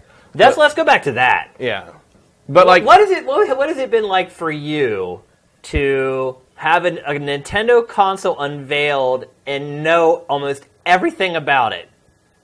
To me, it was kind of soul crushing. Like, I hmm. wish I had not heard any of these leaks. Like, they were all right, all right. All that stuff leaked out of Nintendo, which never happens, mm-hmm. ever. They hid the Wii, the Wii U, like all of them. GameCube, like everything, they've managed to keep under wraps. All this stuff got leaked out. And I think why is because Nintendo knew it needed better third party support. And I mm-hmm. think it has sent out the kits to people, and they're like, if somebody like tells somebody, you know what, that'll suck, but for the greater good, for the health, because maybe Nintendo looked back at like the Wii U and was like, you know, we only send out like 30 dev kits because we were afraid. We only sent it to our most trusted partners. And sure, it didn't get out, but we also didn't have any software for the damn thing. So mm-hmm. It seems like maybe Nintendo changed its tact with this and was like, screw it. You know, if it gets out, it gets out. We'll just deny it, but at least we'll make sure that we have a lot of people sign up to make games for it. But for me personally, it, it sucked, in all honesty, to watch this trailer and realize that there was really no surprise. I mean, the crazy thing was, as soon as this was announced, I'm sitting there and I'm like, okay, well, we have Game Face tonight. Timing's great. But you know what? We've already talked about all this crap, like mm-hmm. ad nauseum. Because every time we would get like another patent or a leak or whatever, we go on the show and we talk about it, and sure enough, it all ended up being legit. And I was like, you know, it just I hated that. Like I hated like not having the Christmas morning surprise. And granted, there's still some things in here, and we're going to talk about it that was a surprise. But I just wondered what was your perspective on it. Did you even care about any of that? No, I don't care. Yeah. It- it's it's better than the abject confusion that was the Wii U unveiling. Uh, so I'll take it. Where people just thought it was a controller, a new controller Look, for Wii? all I want out of this thing is a decent freaking game console. Yeah. Like I don't care what stupid human tricks it can pull. I don't Yeah. even I don't even care about any of the portable stuff on this. I will never use it. Really? I have no interest in it. Why? Because if I can play Zelda on my giant plasma screen with a nice home theater setup, I am going to experience it there and not on some dinky six and a half inch tablet screen. Yeah, but you travel and like you go up to your parents up in the Bay Area. And I will play something else when I do that. Really? I have no interest in experiencing games like that on the go. I don't Wow. care. I mean, I, I do. I definitely have an interest in that. I don't travel anywhere near as much as I used to, so I don't know how practical it will be as far as me using it. But if I was still like going to junkets all the time and traveling and going to, re- they don't really do review events anymore. But if they're still doing Mm-hmm. that type of stuff, like I would definitely take it with me and play stuff. I wouldn't play if something like anything, Zelda. just for work, so that I can keep playing games on the go. Because that was another problem with like doing a lot of that travel and stuff was, you know, you couldn't play games that you needed to be playing, and this looks like a pretty good middle ground here, where you can kind of still keep playing your console games on the go. It, Mm-hmm. well, that'll be very useful for the once a quarter Nintendo game you get to play. well, I mean, the the hope and the idea is that you know, with this more unified Mm-hmm. development pipeline that they have now, is that the they won't dry up. That you should have. I mean, if you think about it, look at 3DS and Wii U. If you combined all those games for both of those platforms into one library, then you have pretty good games Mm-hmm. Yeah, coming a- out like all the clip. time. And it's a, it's a super good thing that Nintendo said nothing whatsoever about that in this video Yeah. because that might actually give us some information to work from. Yeah, I mean, look, I'm it- not I'm not impressed by any of it. Any of it? Not really. Wow. Like I I think it might be the trick. I think it might be something that's very appealing to a lot of people that are kind of looking for that sort of dichotomy, this you know, the switch idea. It is of no interest to me personally. All right, let's start I'm not trying to con- change anyone's mind on it because like I understand that people like you know stuff on the go more. But like even Nintendo understands that that is not where the super bread and butter is put because Super Mario Run is coming, and that is that is going to crush all of this. All right, so let's start talking about the hardware. Let's uh, try to get a little bit of stru- uh, structure to our conversation here. So, let's talk first about the hardware. Nintendo didn't announce a lot about the specs. Just uh, once again confirmed what we already knew that it's using an NVIDIA mobile chip. We're not 100% sure exactly what that is, um, but basically, it's using the same processor that was in NVIDIA's Shield technology, and you know, we've shown you games running on that chip Although before. for some reason not displaying on the whole screen in that yeah, shot. there's a border around the I don't know if that's don't know a why that mistake is. or if it's uh, yeah, I don't know what's happening there. But I mean, it, there it is again. yeah, I mean, it appears. Unless that's like a bezel and it's not actually part of the screen. I mean, it could be. I, I don't know. I don't, either or. Like, I don't know why it's not taking up all that real estate, regardless of why or whether it's. Mm-hmm. I mean, that must be part of the bezel uh, plastic there because there has to be some hardware in there somewhere for the, the controllers to plug into an interface. Which Right. that probably is the limit of the screen. Yep. That's six and a half inches. So it looks like, plus or minus a little bit, what we're getting here is something that's going to be around the power of the original Xbox One. Mm-hmm. Maybe a little less more powerful than Xbox One. Probably not as powerful as PlayStation 4. Completely dwarfed by PlayStation 4 Pro and Scorpio. Not even in the same league Mm-hmm. as those. So, you know, third verse, same as the first, basically. Yeah, I mean, Nintendo basically just doing what it's done for the last two generations, which is have the most underpowered console of the 3 Worked once. Well, uh, power doesn't dictate the winner. I mean, it's not like the PlayStation 1 was winning any power Right. contest, or the PlayStation 2 against the GameCube and the Xbox One, Xbox original Xbox. Yeah, I mean, I think the concern here, It's though, more about the library than the power. it's the library, but it's also the third-party support. So all these developers are already starting to turn the page on the base models of PlayStation 4 and the base F- base Xbox One. They're already mm. starting to work on PlayStation 4 Pro, Scorpio. They already have their eyes set on the future. Sure, there's a huge library already of base games for Xbox One and PS4 that can easily be ported over, but Well, and they'll continue because they're still going to have to work on Xbox One and PS4, Yeah. which is going to put them at the same power level roughly as the as the Switch. So you you know, presumably the architecture of this thing is not particularly unique or complicated. So ports that you know if you're going to make a three uh, uh, uh, Xbox One or PS4 version of a game, they're ideally. I mean, I don't know for sure, but ideally, there's no reason not to make a Switch one too. Do you find it curious that they did not show off a touchscreen today, Uh, curious in what sense? and that they didn't demonstrate that they're, that the screen is a touchscreen? I don't think that screen is a touchscreen. Don't think? No, I don't think it is. Do you think that's a smart move?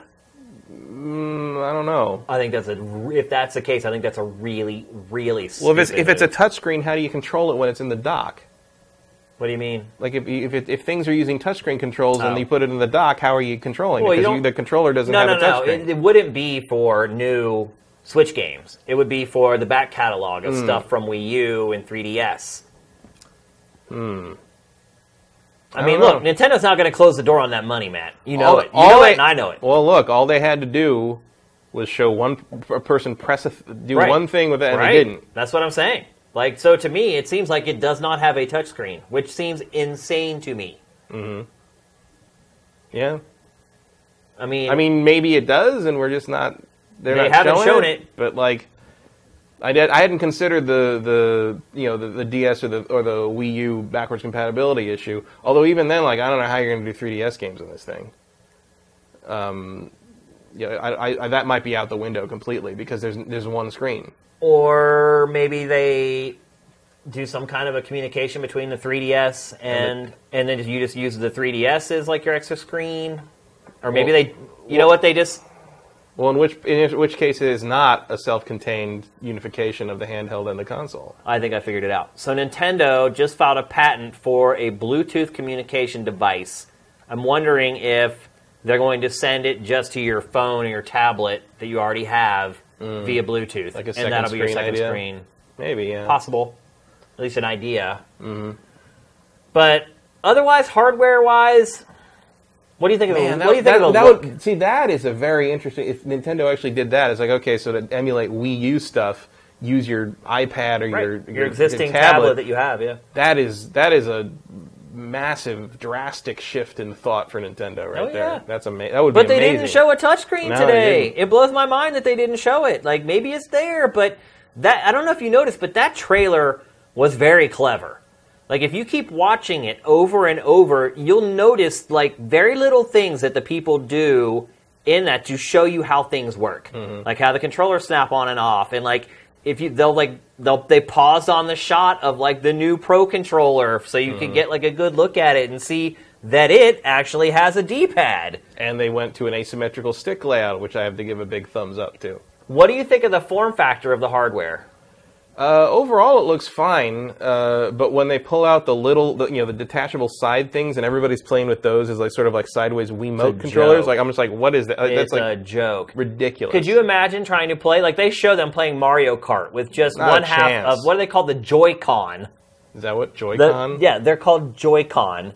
And then that I don't know if you noticed or not, but there's like a sleeve that both the Joy-Cons can snap into to create the separate Mm-hmm. controller, and that's called the Joy-Con grip that you slide into. But when you do that, you have no D-pad. You're bas- they're basically expecting you to use the four buttons as your D-pad mm-hmm. when it's snapped into the Joy-Con grip. Right, because they And I mean, let's be honest, a D-pad really is just four buttons. At least Right. the traditional D-pad. But it's also like Nintendo has the best D-pads kind of on the regular. Even in the even in the last you know 15 years, where we've gone through a pretty dark period of bad D-pads on other game systems controllers, Nintendo always had the solid D-pad. Yep. And the fact that they're kind of abandoning what I would consider one of their trademarks, oh, after all these years, for a four-button interface because of you know I guess because of the idea that you should they want it to be symmetrical or not symmetrical, but they want it to Here be they're showing it right modular. now. Playing with playing Mario Kart with that little dicky controller. It's insane, dude. Yeah, like I don't. I, I Who- that that is a strange. dir- I mean, again, maybe this is indicative of Nintendo's uh, switch in mentality on on this system and, and kind of not being afraid to buck. Look at you can see these people. Their trends. hands. Their, Oh, it's tiny- their yeah. hands are screaming It out looks- in pain. It look. I mean, it looks. It reminds me of the tiny little remote I have that, like, that switches my HDMI like. oh hub. yeah, yeah. Like, I- like that's what. It's about the size of that. I uh, yeah. I mean, using buttons for a D-pad, not a fan of that. I'm not a fan of that at all. I'd much rather have a real D-pad. I mean, that's the and here's the thing. So we were, we were talking earlier. And maybe, maybe again, these things are modular, so maybe they will sell one that does have a D-pad. That's the thing. They're going to sell all kinds of crap Yeah. that snaps onto the side of that thing, and this is what I was talking about the added cost. So, Mm-hmm. look, I mean, if you want to play games, you're a hardcore gamer. There's the grip that I was telling Yeah. Mm-hmm. you about. That's that's the uh, the Joy-Con grip right there on the left. I think I'm just gonna go ahead and get one of those Pro controllers. But that's what I'm saying. That's Yeah. what everyone's going to do. And it, look, we don't even know if that And grip. that's an extra fifty bucks for Nintendo right Here's the other thing you got to think about: charging the two Joy Cons. Where do you charge those? Look, you can see those lights. See those green lights? Yeah. I don't think that that's a charging light, though. I think that's I like think that's controller like one through four, isn't it? Mm, I I don't know if that's the charging light or the that controller, but like if, I think I think you theoretically should. I don't know. That's a good question.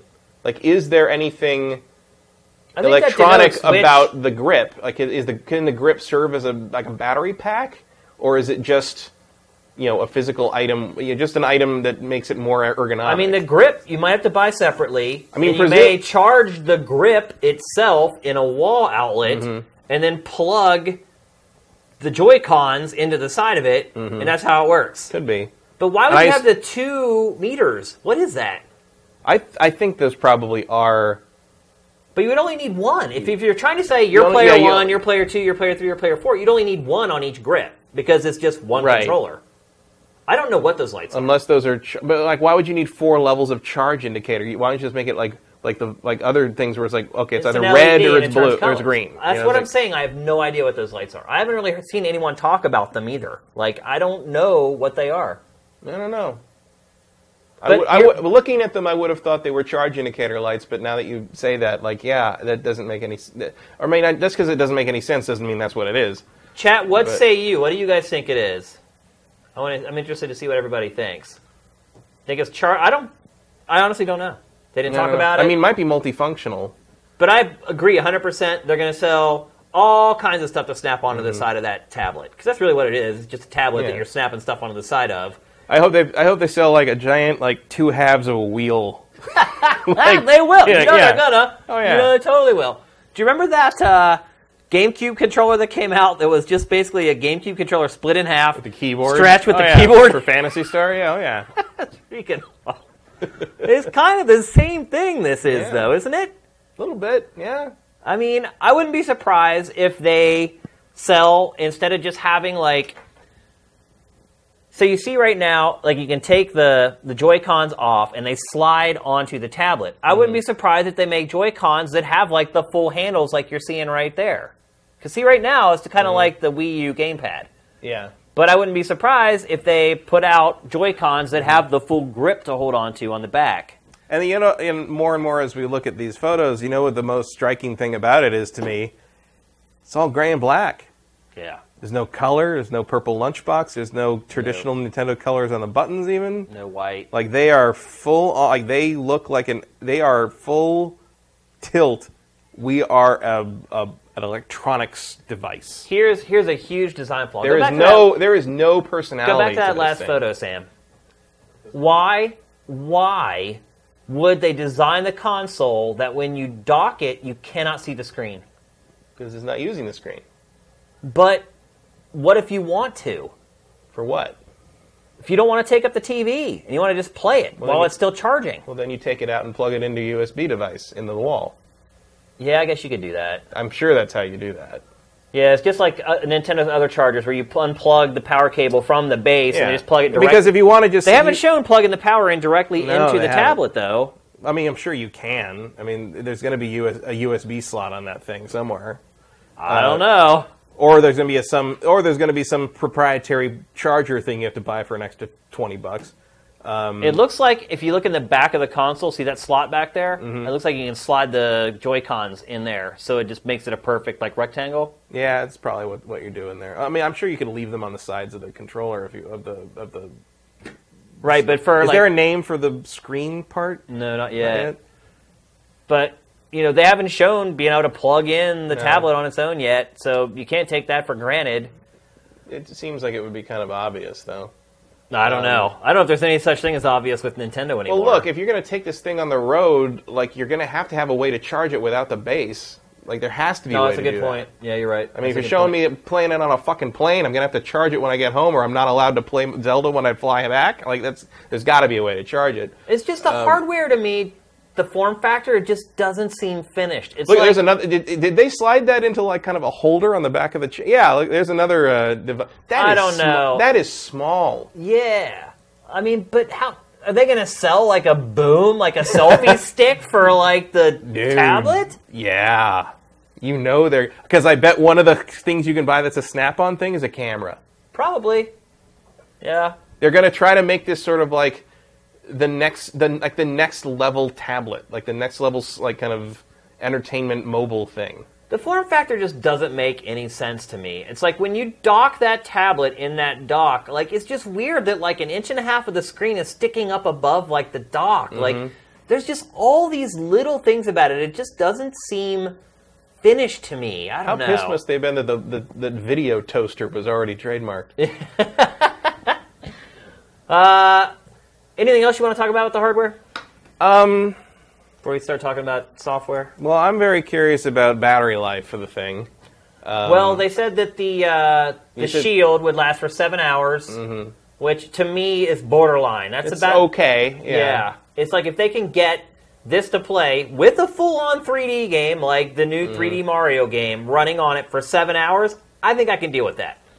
And a lot of the look, okay, this thing, like this whole like, oh, you can play esports and everybody's gathered in a circle, like hunched over, breaking their spines, trying to see these tiny little, mo- like no one is going to do that. Come on. Yeah, I mean, I mean, it's it's like a the cool thing here would be like, okay, if, if by some miracle I know three other people that own one of these things, and we can all bring ours, o- three of us can bring ours over to someone else's house, and we can like play Mario Kart all together like a LAN party in the same room, but we all have our own screens, like back in the Nintendo 64 old days, and that's cool. But is that going to happen? I don't think. Maybe not. you What know? really blows my mind Also, then we all, many then we all run out of battery power, so we all just have to plug it into the wall, and it's not, it's just Yeah. like or take turns throwing it into the toaster, and it's like I I have so many questions. what blows my mind is how many people saw this thing and it never leaked out. Yeah, Like, there are dozens and dozens of people in this commercial. Mm-hmm. No one ever took a photo with their cell phone, like leaked it out. oh, they're like- all dead now. Yeah, apparently Everyone everyone in that in that, in that trailer was was taken to a a, a a far desert island and locked in a room. It is kind of crazy though to think about it. That Yeah. all those people who probably don't give a crap about Nintendo, they're, Oh, they're all actors, they're all under crazy NDAs. Still, though. it doesn't. ma- Oh no, man, you don't mess. With that. They'd with never be able to figure out who did it. Of course Like, they would. They'd find, they'd they'd go after everybody. The truth of the matter is, is that the people in this commercial probably didn't care enough. they're just They like, probably don't even, yeah, they probably don't even know what the hell they're. I mean, these are Yeah. these are models. They're not. They're Yeah. not here. You know, They're not gamers. Some of them might be. Maybe. like, yeah, here's here. I love this. Like, yeah, yeah, you're gonna gonna stop, stop, game playing of or pick up basketball to game to play a game of basketball. Back to back. So like two people brought their switches to this one. Hey, like, but here's that's a big deal, and now to transition nicely into what we're going to talk about next, which is software. There's a 2K game running on a Nintendo console that's not Carnival games. yeah. How long has it been? Rockstar Table Tennis, I think, was the other one that came out for Wii. Mm-hmm.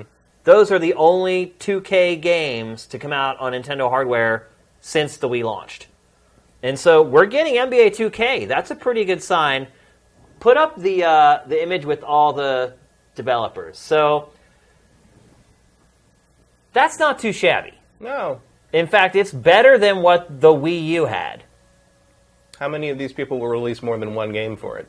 That I think that's up to how the console does because that's Yep. the one thing we got to keep in mind is that you know the Wii U had pretty good support Yeah. out of I- the gate. I say we keep this image and just start crossing them off as they as, as they stop uh, big red X's over them as they stop supporting the system over the first year or two, I mean, truth be told, a lot of these or go out of business because some of these I don't know how many of these companies can absorb uh, a mediocre performance. I mean, let's be honest, they've padded this list pretty significantly here. First What, of you're, all, you're not waiting for the big AAA release from Autodesk? yeah.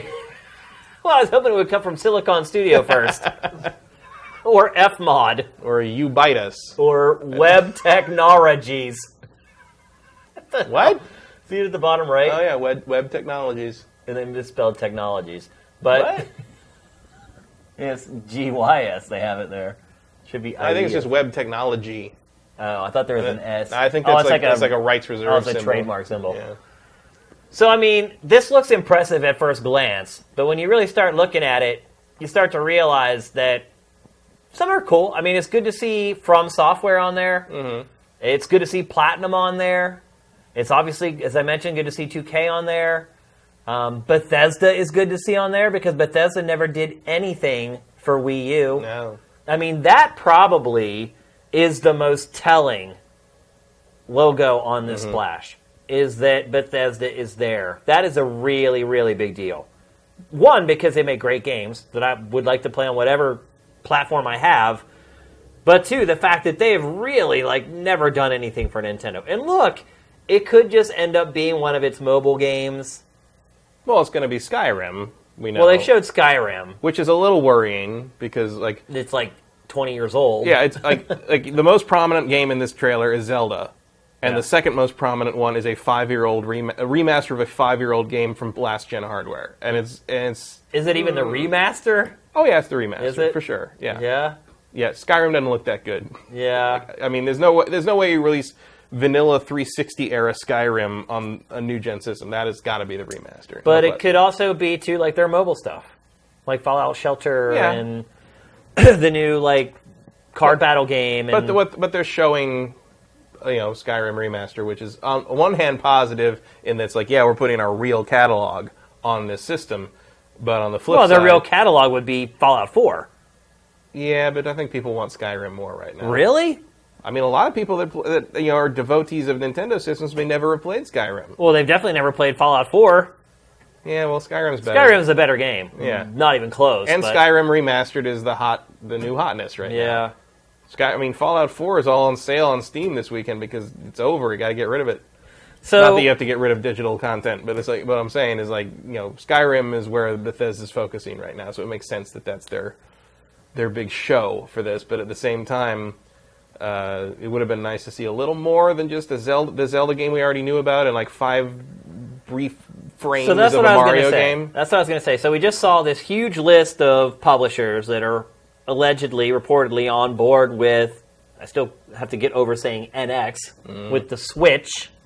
That sounds weird, but they unveil it today, and what do we see? What do, what do we see? We see Zelda, which looks amazing. Mm-hmm. No argument here. A new Mario, 3D Mario, which hell yeah, that's the best thing they showed in the whole damn thing, in my opinion. I'm so excited for that. Except, it looks like it could be Super Mario Sunshine too. Do you notice that? Um, well, in the sense that it's in like in a village on the ground, yeah. But I think if it was Sunshine too, he would be wearing the short sleeves. Yeah, I'm just saying it looks like in the vein of Mario Sunshine versus Super Yeah, Mario well, 3D in the, World. sense, in the sense that he's in like a sunny place, I guess. But like, well, it's also like a town. Like Right. there were no towns in Super Mario 64. yeah, well, because There are no towns Be. in Super Mario Galaxy. Yeah, there was just like the planet with the with the castle and stuff. I guess. Right, that's what I'm saying. It looks like Super Mario Sunshine to me. Yeah, I mean, No flood. no flood. I mean, right there, you're kind of out out of the sunshine zone there.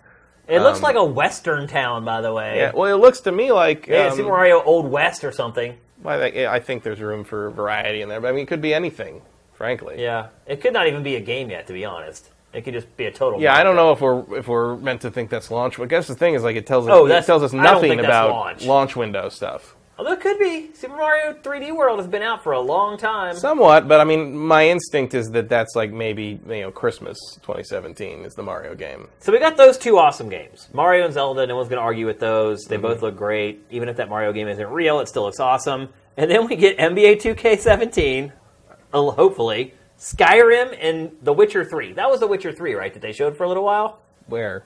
There was the one shot where he had like a guy had a bow going across the ice, or was that Skyrim? That's? Skyrim. I It, it almost looked like The Witcher to me. So that's it. You also don't have a bow in The Witcher. So oh, that's right. Good point. I don't. Yeah. So Skyrim, NBA 2K, Mario, and Zelda, and Splatoon, And yeah, the Mario Kart thing. and Mario Kart 8. It looks like. Yeah. With maybe a new DLC. I mean, you have all those publishers, and that's all you have to show. Here's the th- like, I wonder if there's more. There's look. This is not the time to be coy. You know, like we are five months out from this thing, according to the March 2017 slate at the end of this trailer. Right. Uh, by this point, with almost every other system in existence, we had a release date, a day we knew we were going to be getting this thing. Yeah. And they're still just saying March 2017, and we don't know launch lineup beyond Zelda. We don't know. I mean, presumably Skyrim will I be mean, launched too because that comes though. out next month. Launching with the Zelda is all it needs, really, for it to Sort sell of. that 10 million right out of the gate to its, its sort of, but you also did that with the Wii, and look how that turned out. It sold really well, but I was bored most of the time. Yeah. You know, I'm not concerned about the so much about the price of the system or the the quality of the Zelda game that's at launch or any of the gimmicks it has. I'm more concerned about if I buy this thing, am I once again going to be relegated to that Nintendo limbo of having this second console that I play about, once a Third quarter? console, you mean? Yeah, third console. I mean, but like, I mean, in the sense that like, the hope for this system was going to be that it was, you know, you could have it as your only game console, and it would take care of you because the multi-platform, the third-party support would be there, and it is. It looks like it is. But now, you know, they've kind of been outmaneuvered in terms of the really core enthusiast demographic because now you've got the PlayStation 4 Pro coming out, you've got the, the Scorpio on the way, and so yes, you can play multi-platform games uh, on all the systems, but the the Pro and the Scorpio are going to be superior presentationally to that. So it's like, okay, well, I can play. Um, you know, let's pick something that would be coming out uh, soon. Uh, I don't know. Let's say Watch Dogs Two. Like I could play Watch Dogs Two to pick something that's not going to be on the on the on the Switch anytime soon, but whatever. I could play Watch Dogs 2 or Red Dead Redemption. Let's say they do, they do a Red Dead Red- Redemption version for the Switch. Um, well, I could play it on this. Oddly enough, not shown for Red Dead Redemption 2. No, no, I don't think it will come to that. I don't either, but, it, I- I it- the timing seemed to work Oh, yeah. out. It's like, how perfect would it have been? Nintendo able to switch at 7 a.m., 8 a.m., Rockstar rolls out Red Dead Oh, yeah. Redemption 2. Imagine if it had had the Switch logo at the end. The timing would have just been. oh yeah, huge. But but nope. I don't see. Rock, I mean, I can't blame anybody for thinking that might have been a possibility. Yeah. But I don't think Rockstar would ever work with Nintendo. They're too controlling. Yeah. But like, and I mean, both of them are too controlling. Yeah, they would not Like, be work just well wouldn't. They butt yeah. heads constantly. But like, like so. Okay, let's say they're, that's coming out for all three in some other dimension. Um, am I going to buy that for the for the the Switch, or am I going to buy it for one of the other systems that can run it looking better, running better, being better? You Well, I think that would depend for some. It's going to depend on each person. I think Oh, if there are people who commute an hour each way every day on a train or whatever, I think they might choose the Switch version. Yeah, but that's still, you know, speaking personally for me, that is not an advantage that the Switch has. Oh, personally for me, oh no. I mean, personally for me, I'll get the PlayStation 4 Pro version. And ironically, um, the, that preference, the, the desire to Until have Until Scorpio comes out, then I'll start buying Scorpio Right. version. the desire to have uh, superior presentation is also what's actually driving me to get one. Yeah. Because presumably Zelda's going to be better on this. This is the better hardware. I'm starting to wonder. I think it looked smoother uh, in the footage that came out today. Do you think that's real footage? I think the trailer that was on Nintendo's Japanese site is. Wait, does that say that it's? It does not say what it's on, Right. but it looks better to me and smoother to me than the than the footage than was what it- I played at Was E3. Was it 1080p? Couldn't tell. That would probably tell you what which version it is. Mm-hmm. At least I'm guessing. Although Nintendo would put out 1080p trailers for its Wii U games, so who knows? So I don't know. I mean, so yeah, I'll be tempted to get the Zelda, get it to play Zelda because I want to play that in the best way possible. Um, but then, like, that might be the last game that that's true of because yeah, that isn't a Nintendo exclusive. Yeah. um, hope, um, right now the great the great Nintendo hope uh, for me is that, like you say, the combining of the handheld and console, you know, development schedules will create a release schedule that is adequate to make me feel like this system is worth it. It's odd too how you put the Joy Cons onto the tablet while it's on the base, and then you lift it up out of the base. I guess that's so you don't put your fingers on the screen. Well, you can lift it by the sides as well. I don't think you have to do it that way. It's just weird that they're like I was saying, And then like, the- they uh, the- demonstrate it doing it that Right. way. Right. Well, then this the the um, I think that's just a quick way of showing that these things plug cartridges. Into We the forgot to mention cartridges. Oh yeah, because you can't do discs on the road. I'm fine with that. Yeah, I'm totally I mean, fine with it. I got no problem with it at all. It loads like a beast. And I'm totally cool with that. And I think I think the pro, you know the old problem used to be oh this too expen- cartridges are too expensive to make them big enough to compete with what discs can put on, and I think like you're fine now. I just thought of something that I don't think anyone has discussed about this: hard drive space. oh yeah, So is the hard drive in the charging base, or is the hard drive? And there's got to be at least some storage in the tablet. it's got to be in the tablet for the most. I, I think that How char- much space can you have then? Not enough. Right. I think the charging base is literally just the charger and the, video pass-through. pass through. Yeah, I, I think, think so, everything is in the screen. Although that Um, charging base is pretty big, man. That's bulky for just a pass through. Look, I mean, look at it. Yeah, but That's I, a lot for just but a Nintendo, charger. Nintendo said that's all it is. oh, they said that already. That's what I read earlier today. Oh, I that they didn't see said that. they said is or, or maybe it was someone saying they had sources that said very Oh, I hadn't seen that. But I, I, it seemed to be pretty definitively that I it mean, is- are we staring at another like thirty gigs or hundred gigs here? better not. I mean, if you if if the storage is really in that tablet, that means you need to look at like I mean, tablet sizes. I mean, there's enough stuff back there in the back of that thing that you could you could maybe say that there's a hard drive in there, but I think most of that is like the power convert. I don't think it has a, maybe it, it's not a separate cord, you know, but with, with the power brick. Um, I mean, But it's hard to say without seeing the back of it. My question is like maybe it's a thing where it's like, look, before you detach that thing from the toaster, you have to decide what you want to play, and it Yeah. loads that into the tablet's memory. You know what I mean? Yeah, I mean, flash memory. You know, they could. But then again, that doesn't even make any sense because you can put you put the cartridge right in the thing. Right. So maybe like I mean, what's so what's the I mean, look, digital you're, solution? they're still going to be downloaded. You're still going to be able to download games for this Yeah. thing. I'm assuming maybe you have to be able to. you'd think Where's the hard drive though? Like, I don't know. maybe it uses like SD cards or something. Could be. But those get really expensive when you start getting up around a terabyte or whatever, or 500 gigs. Yeah, but well, it's not that bad anymore. Really? For 500 gigs? An SD card? I don't know what that would cost. I'd look it up when my phone died. Yeah. Um, just like the Switch is going to. Uh, yeah. All right, Um, so let's move on. Actually, let's start to wrap this up. Let's talk about price. Where do you think this needs to come in to be successful, Matt? under 300. Uh, I mean, like 300 is the ceiling, I think. Uh, judging by what the tech is on display and how much extra shit you're going to make us buy, I'd say 250 is your sweet spot. Uh, I don't know if that's possible. I don't know a whole lot about the pricing on what is going to be in this thing, hardware wise, but it seems feasible to get it down that far. There's not a whole lot happening here that seems particularly shocking, and it's not a huge tablet. It's not a lot of functionality there. And you know, if if that toaster really is uh, just a pass through and a charger, that's not a really complex piece of machinery, so Yeah. it shouldn't add too much to the cost. I saw some people wondering if there was going to be a way to buy it without the ch- the toaster, which seems like you'd want to buy it without That's The like primary buying- gimmick. That's like just buying a handheld, basically. Right. And Nintendo will not do that. No, like There's that's no the whole way. point. Is it's you Exactly. switch back and forth. Right. Some people just are look maybe looking to just try to buy it as just a handheld. Yeah. Well, that, Essentially. I'm I'm looking to buy it as just a console. So we're we're all just gonna have to you know suck it up and Bite the bullet and pay Yeah. for the part you don't want. pretty much yeah. Yeah. Um, and that is a good point, actually. That is actually a, a good point. Is that some people are going to be forced to pay for something that they don't want. Mm-hmm. Some people only buy That's the- Nintendo handhelds. That's the that's the cost of being a hybrid basically. Yeah.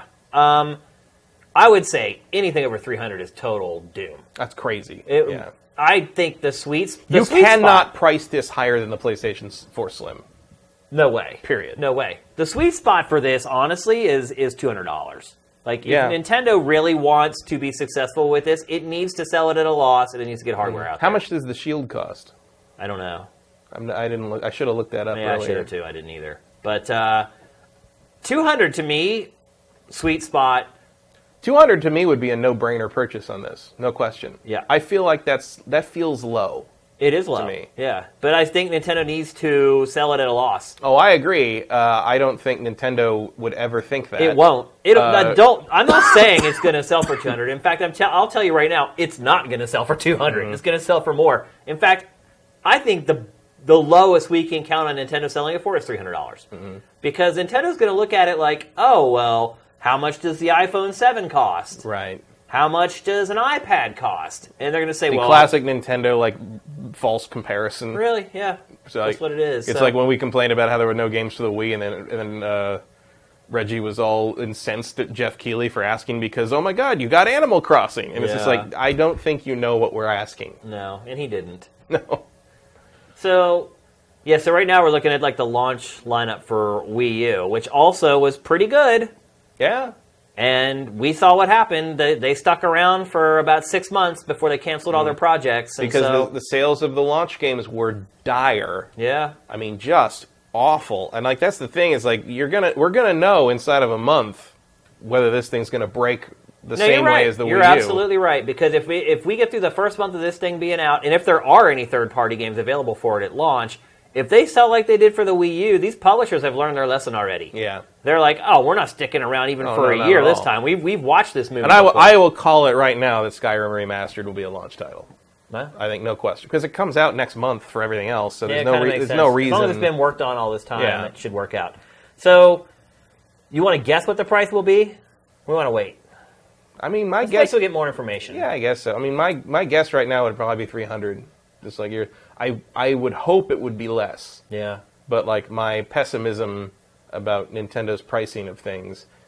Because there's the other thing is like this this system seems custom designed to sell me extra shit. Yeah. You know, extra add-on stuff. Well, that Bluetooth to- thing I was talking about, that's So- also to work with Amiibo Yeah. as well. Right. So like so, so to you know drop that price a little bit so I can aff- you know afford to get a couple Because extra whatever you pay for it. this, you're going to pay another 50 bucks for the controller. Oh, yeah. Because no one's going to want to play with that weird smashed up thing. Right. And does it even come with that, I don't know yet. or is it just the toaster? It the, doesn't the appear to. the I mean, if you look at like the Yeah. hardware, it doesn't look like it's like slid in there anywhere. I mean, don't. I just have I'm having flashbacks of like when the Wii came out and you had to buy an extra Wiimote and then you got the nunchuck and then oh, do you want the Pro controller? You want the extra, you know, classic controller, and you want the oh, Oh, now you should here's get a- Motion Plus. Motion Plus. Maybe you want uh, a cover, a little condom oh, for the Wii, we Wii didn't even bring up no motion controls. Oh yeah. They're gone. So how is the Wii backwards compatibility? Is, is there even any backwards compatibility on that? I don't know. It's starting to look like it's not. All right, we got to wrap it up. Still, so many questions, and it's like it's so close to the supposed release date, and we know very little. Yeah. we know what it is, but we don't know But we actually do know a lot. Like I said, they packed a lot of little but information it, in but it feels like we know very little because so much of it was stuff we already knew. It's like we got little details about how the controller fits and what it looks like and how small the damn thing is, and that you you know it's got a little okay, it's got a little stand that comes on the back for the airplane tray table and all this stuff. But it's like and they've got you know everybody who owns one apparently lives on rooftops. I don't I. Like I don't know what I'm getting out of this that I, I couldn't have already guessed from the rumors, and my whole reaction to it is like, bro, it's five months away. You need to tell us some stuff, Well, and I don't know when they're going to do that now. You know what? I think that grip does come with it because otherwise, like it showed you when they put the Joy Cons on and lift it off, Mm-hmm. the TV goes off. Right? So I feel like you know I would like the ability to be able to play with the tablet and still see it on the TV screen at the same time. You're not going to get that. It doesn't. It doesn't appear so. It showed her right there. Take it off, and the screen went black Yeah. as soon as she did it. Right there, you can see it again. Well, because the well because the We're digging up all kinds of little stuff. See, that's what I'm saying. This video is jammed full of stuff. If you start paying Well, attention I, like the I details. thought that was super obvious. Like, No, uh-uh. that- oh yeah. like I thought I could take it away just like the no, Wii no, U. no, no, no. Why would you think that? Because I have a console that already does it. But Called that's the Wii clearly U. not what they're doing. Every time they remove it from the thing, it goes off on the TV. Like That's that- the only shot that shows it. The hardware is in the screen. Like it can't run without the sc- without the hardware that's in the screen. So if you don't plug it into the dock, the TV But has Matt, no input. the Wii U is doing that in reverse right now. It's sending the information from the Wii U out to your tablet. but this is not. they the already Wii U. have that tech. But there's nothing to send it out to because all the hard. There is no Wii U controller for this. There's, there's it's all the system is in the screen. But we don't know that yet. There could be hardware inside the. There dock. is not. You don't know that yet. People You're just already- guessing. Well, nah, hmm, You're guessing. not really. I mean, if there's hardware in the in the in the in the dock, then how are you running the game when you take the thing out of it? I mean, also, if they were to make it work that way, Are you that down? In that case, you're downgrading the, the the the game when you're playing it on the go, and that defeats the purpose. But look, if they if they actually if it does work that way, where you take it away with the tablet with the Joy Cons, and the screen does stay on, that solves the backwards compatibility problem with two screens. But I don't think it does. I don't see Why how not? that's- because Yeah, it shuts Yeah. off. It every time they show. if it doesn't every do time they show him take it away, the the people take it out of the dock. It turns Right. off the TV. Right. I'm not saying it does it. I'm saying if it did do it, it would have solved the problem with backwards compatibility with Yeah, the it- Wii U and the 3DS. Right, but I, then I think you're stuck with two separate sets of hardware in the dock and in the screen, and they don't want that. They want it to be identical no matter what you're playing it on, because otherwise it's not a switch; it's a downgrade. But what I'm saying is, whatever tech is in the Wii U gamepad, so it's just reversing it. So you have all the tech in the tablet now. Mm-hmm. So now, instead, you're sending the information with that same technology from the tablet to the receiver in the dock, and then that sends the video feed up into your television. See what I'm saying? You're It- reversing what I'm the Wii U it did. could, but I'm pretty sure it's not going to do that. Yeah, I mean, based on that trailer, it looks like it doesn't. So That's just more. It's basically, that's more cost to add to the thing yeah, for for something that it sounds like they don't seem to care about anymore. apparently not. Maybe they just want to forget the Wii U ever existed. I don't. I mean, hard- wouldn't blame Nintendo Hard for to that. blame them, but uh, but also it's like that's so weird that like they would even like you know they've done so many remasters, especially of the Zelda stuff. They're doing a s- upcoming Skyward Sword remaster. And it's like, what's the lifespan on that thing going to be? Yeah. Well, especially because that thing also uses motion controls, which apparently this doesn't have. And that game is built on motion control. Yeah, and I didn't see a sensor bar anywhere in this. No. So, I mean, that's a. I mean, I'm glad there's at least a little mystery. It'll give us something to wor- ponder and that's a paradigm shift for sure. Maybe they should have called it the Nintendo Paradigm. yeah, that's a better name than Switch in my opinion. I come from a I come from the old school where I like Genesis and Yeah. all this. I thought the Saturn, the Saturn, yeah, I, I thought the Saturn should have been called the Exodus to keep with the biblical theme. Right, But then, like, you're stuck with like, well, you know, what he wants to play the Sega Leviticus. Right. It's like, All there's so many terrible rules in this system. I don't know what it is. All right, it's time. We do have a trailer of the week this week, by the way, even though we've kind of uh, gone with the freestyle format this week. Um, start getting those questions into chat, by the way. I'm sure you guys have at least a couple about Nintendo Switch. Our trailer of the week this week is for a game I really wish I could play. I'm so excited it's coming out, but I'm just not going to have the time. This actually might be like my Christmas time game that I play when I'm when I have a little bit of a break. This is the launch trailer for Civilization 6.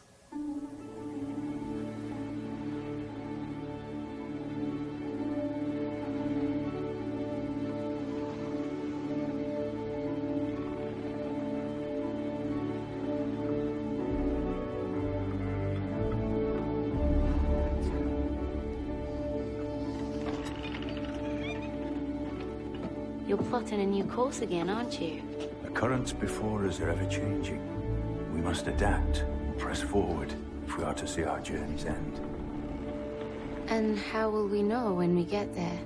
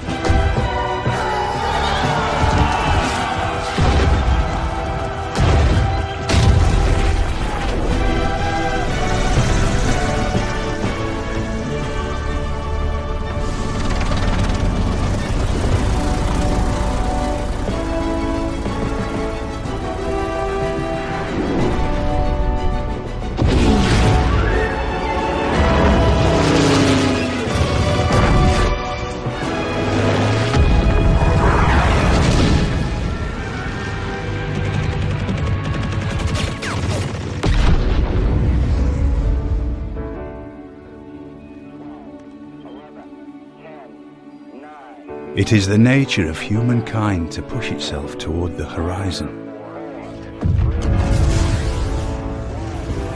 We test our limits. We face our fears. We rise to the challenge and become something greater than ourselves. A civilization. Hope you guys are as hyped for that game as I am. It's going to kill me to not play it, though. I'm gonna go play it when I go home. Yeah, you're a jerk. There's a weird thing on Steam because it's supposed to come out tonight, which is uh, Thursday night. Right? Yeah.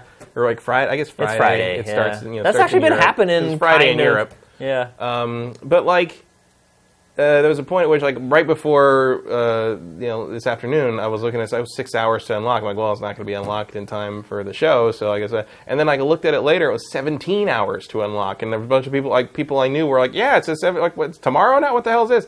And uh, then it went back like to like around three hours before, and I went back, and I'm just like, oh, that was just like there was a lot of weirdness on that, and I couldn't buy it through my usual uh, UK uh, UK uh, game key site because uh, they're all region locked. Interesting. 2K region locked the game keys for this one. Interesting, interesting move. Uh, let's see. We got some questions here. There's a bunch. Huh, here's one from Noel, and not a question. Shame Bloodborne will be your Christmas time game. Sad but true. Unfortunately, you're absolutely right. Uh, here's one from Dark Force 256. Shane, is Battlefield 1's campaign story any good? Memorable characters or anything special? I should have mentioned this when I talked about the campaign. Thank you for bringing it up the way the campaign is set up, there is no overarching narrative that goes out throughout the whole campaign. It's like each mission is kind of its own self contained, and I actually kind of did mention this that it's like one time you're fighting with the Australians, next time you're fighting with like British forces. So there isn't like one overarching story, but the overarching theme is there, which is that World War One sucked. But uh, but no, there's not like one character that you play as throughout the whole thing, and I think it, think it does kind of cheapen the narrative a little bit. It's hard to build too much of an attachment to any of the characters in the game because you play as them for a, a little while and then they kind of go away. But I will say that the uh, the writing and the voice acting is really authentic. Like they, you can tell that they went back and did a lot of research to kind of figure out like what were the phrases and the terms that people said back then? What were the accents like back then? Um, how did people interact with each other back then, as far as like rank, as far as like what would a sergeant say to a private? So I feel like the authenticity is there. Uh, but yeah, as far as like a really like gut wrenching story or anything like that, it, there's a couple moments that'll get you a little bit, but nothing like if you had played with one person for 12 hours straight and then maybe something terrible happened to them at a certain point it kind of lacks that kind of emotional punch. I guess the mm. best way to put it. Evison asks, "What do you think? What do you guys think is going to happen to the 3DS now? Is Nintendo going to abandon it, and if so, how quickly?" Yep. Eventually, I, I think you got a couple more years. You think a couple years? I, I, Nintendo never fully abandoned stuff that Yeah. fast. I mean, I know the Switch might kind of come off as like a real clean break, but like I, there's still stuff in the pipeline. I think by the end of next year, all first party stuff will be done on 3DS. I think first party 3DS stuff will be done by E3 of next year. Mm-hmm. I, th- I think you'll Minus, see. minus all the Pokemon downloadable stuff. Yeah, I think you'll see a trickle of third party stuff from Japan probably through next year. How about this is a question, a follow up question? So Sun and Moon is about to come out. It's a big deal for 3DS, but then here we've got this new system that theoretically makes the 3DS obsolete uh, in terms of their new strategy. Yeah. Do you think there will be a way to either play Sun and Moon on the on the Switch or to transfer your data to it to kind of carry it all forward? I think because, it could be both. because you're kind of in this new because you're starting a new generation of Pokemon, right? You had the previous generation was uh, uh, Omega Ruby and Alpha Sapphire and X and Y, and now Yeah. like Sun and Moon is sort of this new generation, and to sort of step off of that 3DS platform that fast when it just came out. Like that's a it's kind of an awkward place they're in right now. So I would Yeah. I would think that they need to come up with some way to smooth that transition to the Switch for Pokemon fans. I mean, we still don't know the story with backwards compatibility with Mm-hmm. Switch. I think that will answer a lot of questions. Um, I don't look. They're not going to stop selling the 3DS. Yeah. I just think they're going to stop making software for it. Mm-hmm. Because look, they don't want to stop selling the 3DS like six months after Pokemon Sun and Moon come out. Like, Right. that game is going to sell like gangbusters for the next like two years or whatever. So they're going to keep getting hardware out there, I just think they're going to start funneling all their development resources into the Mm-hmm. Switch because why not? And they need the Switch to be a success. Right. The 3DS is done. So Like, do you think Pokemon Sun and Moon is the final big Nintendo game for the 3DS? Yeah, Yeah, big one. Yeah. because we don't know of anything else. Yeah, So I mean, there might be. No, I think that's probably the last big one. I can't think of anything that would be in the pipeline that wouldn't have been diverted. To Why the Switch. wouldn't they? I mean, they should try to get away from the 3DS as quickly as possible as far as creating software, and I feel like they probably already have. Yeah, just because you need to fill the release schedule. right? And yeah, I mean, Sun and Moon is going to sell like gangbusters, and it'll probably be like the console swan or the handheld swan song. Mm-hmm. Um, Well, there, that was a was that Pikmin game? There's a Pikmin game coming out for it still. Yeah. Like, all, I think basically all the stuff that they just announced in that direct, like a month and a half ago, I think Mm-hmm. That's it was. the end of it. That's probably the last run of first party 3DS Mm-hmm. stuff. Whenever all that stuff's all done, which will probably be Round June, E3. E3 yeah. of next year, that's when it'll be done. I think you'll still see Japanese. I think Japanese publishers will probably release 3DS. Yeah, I think third party third party support will continue through 2018. Oh yeah, maybe even further. We'll see. Yeah. But look, if Nintendo makes it easy for itself or for third-party publishers to port things from the 3DS over, and if they were smart, they will to port stuff from the 3DS over to Switch. Then you might see. First of all, you'll, you'll have a huge library right out of the gate with all the mm-hmm. 3DS stuff. I mean, it's a smaller screen, so it's not going to look terrible. It makes sense. And in theory, you could just sell another add-on that is literally the touch screen. Yep. That would be really dumb, but yeah, you could. I mean, The 3DS, you know, the, the DS has a lo- large enough legacy that you know I'm sure they could work out something. Or even they could even work out something sort of like a like a Super Game Boy kind of thing, where it's it's a it's a lower you know it's a lower touchscreen as in the TV or the or the the tablet would be Yeah. the top screen. You've got a lower touchscreen. Maybe it's smaller. Maybe it's cheaper. You can plug the the, the controllers into it, and it accepts DS and 3DS cartridges. but let's be honest, Matt. I mean, it may already. I mean, that cartridge Yeah. slot, we didn't really get a good look at it. It may. It, may could be fit them already. multi-use, It yeah. could. But I mean, if you really think about it, like the 3DS, the the last couple years, most of the games haven't even really used the touchscreen or the double, the second screen. Not too much, Like most of them, you can play with just a D-pad and buttons already. So and that's how I like it. and most, most and that's why over time it's gone to like the 3ds and the ds like that whole functionality has kind of become irrelevant over Right. time so. Although I admit, one thing I like about the Pokemon games is the fact that you do not have to go to a separate menu screen. oh yeah i mean look i like uh, definitely i like a lot of that stuff but it can be done without it Oh, I guess yeah. is the best way to put it Uh, from Burko, Sifted Games, would you honestly buy Switch if you, I'm guessing he's saying, weren't involved in the industry? Does it appeal enough to you to sell it, to sell you on it in the middle of a console refresh? Yeah, I mean, yeah, I would buy it. Uh, Zelda would probably push me over the edge for it. I would, I'll buy every Nintendo console until Nintendo stops making consoles. I almost didn't buy the Wii U, so I can't. You only really got it, what, a year ago? A year ago, Black Yeah. Friday, a year ago, next month. Yeah. I will um, always buy Nintendo consoles until I have arthritis so bad that I can't play video games anymore. That's pretty much when I'll stop buying Nintendo consoles. That's the, but that's the irony is like I'll buy, I buy Nintendo handhelds Yeah. forever, but the handheld experience has been so defined by that dual screen situation that like I, I think they're moving into a very different world now with this, and I wonder if that's going to appeal to me the same way. How many Phoenix Wright games am I, am I going to get on this thing? I don't need any more Phoenix Wright games to be honest. I like Phoenix Wright. I liked it the first like four times. What the what are the Professor Layton games going to look like? Nothing. I don't know.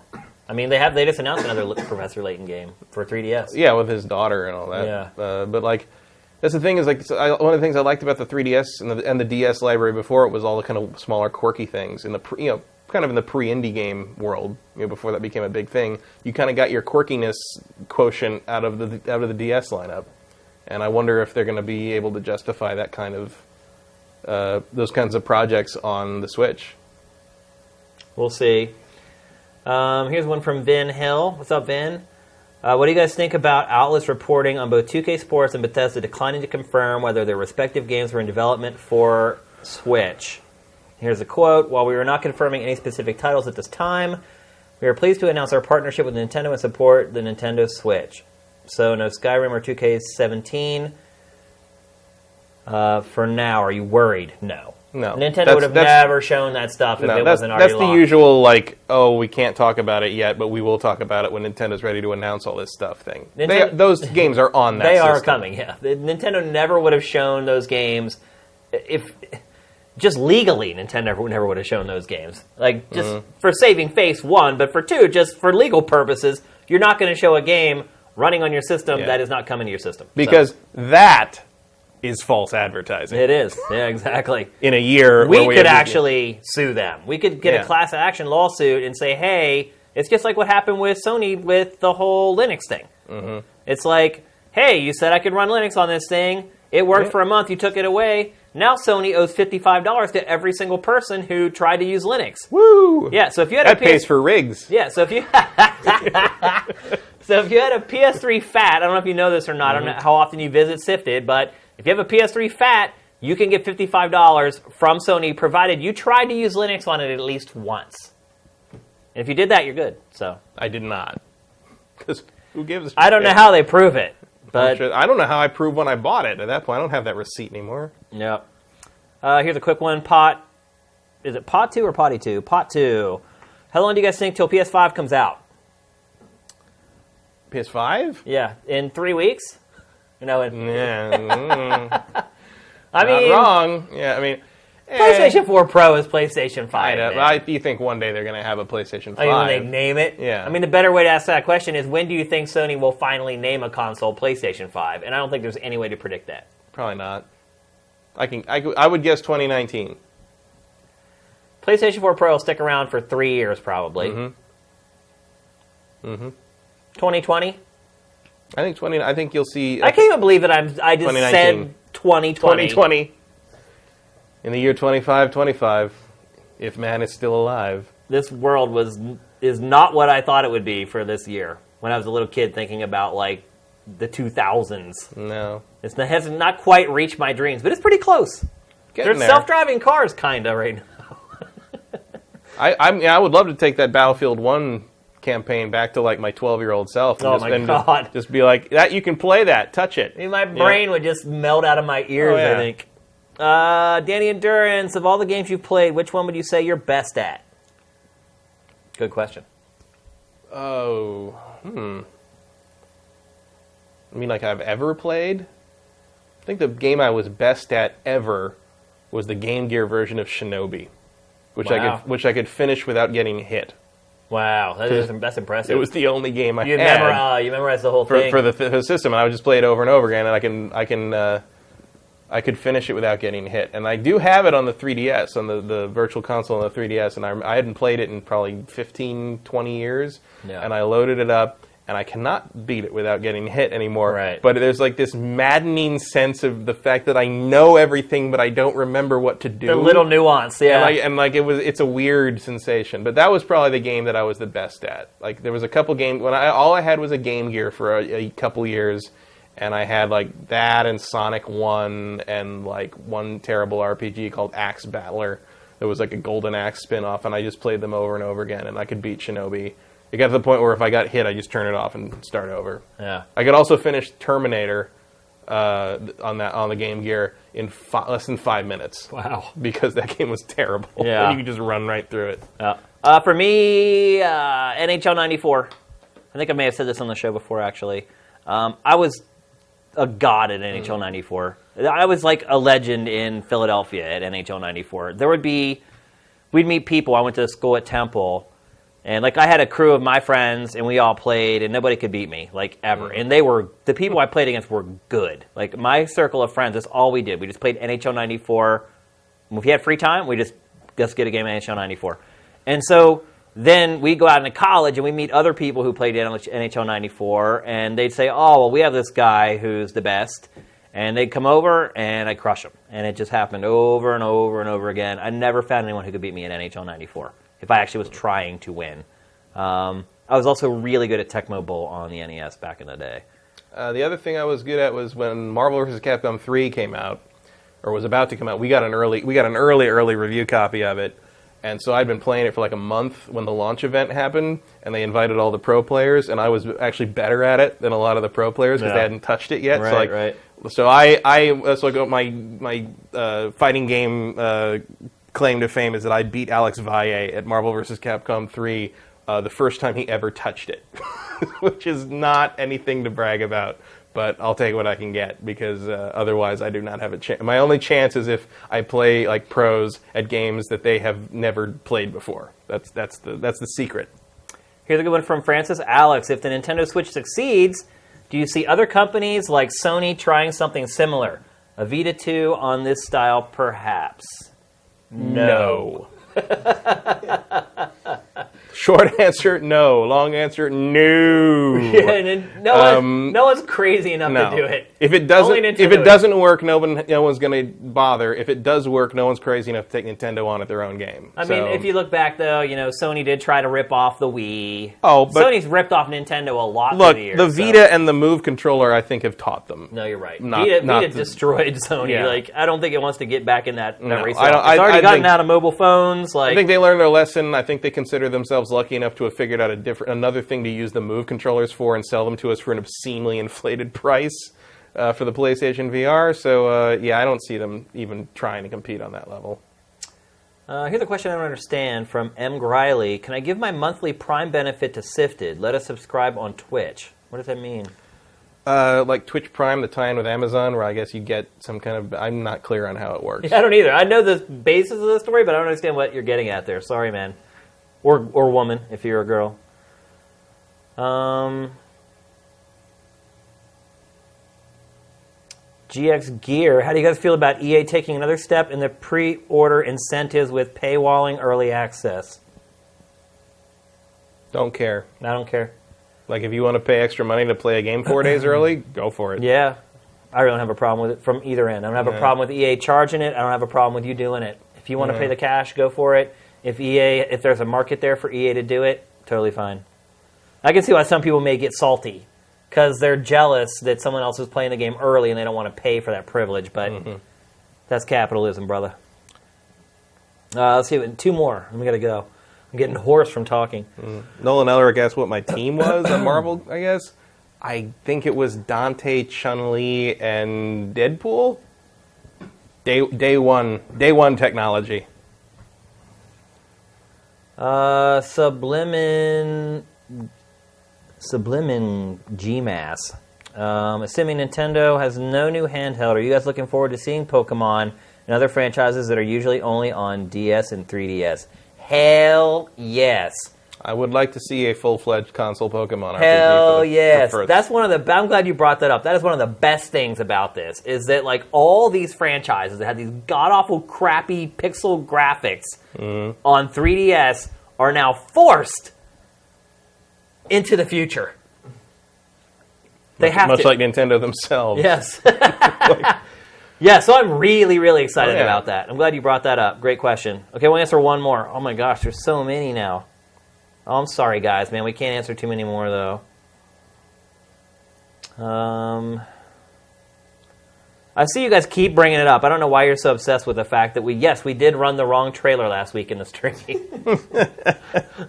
so I didn't think it was that big a deal. But yes, we ran the wrong trailer in the show last week, and then in post production, we put the right trailer in for the archive on Sifted. So yes, you're right. I don't know if it's just driving you crazy, wondering if you saw things or not. But yes, that is that is what Yeah, happened. another one of those mass hallucinations of the wrong Dragon Warrior trailer. All right, we, we have to stop there. We're, we're over three hours again, so we have to cut it off. I see there's tons of great questions in there. Thanks to everyone who stuck around for the whole episode. Another long one, but I think it was a really good one. I know I had a lot of fun talking about games on today's show.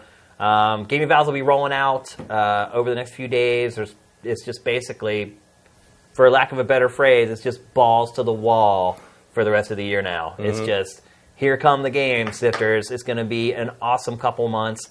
I hope you guys have plenty of cash to buy all the ones that you want, and you have the time to play them. So, uh, yeah, with that, I think we're done for the night. Everybody have a great evening. Thanks again for tuning on the live stream. Game Face is up and out.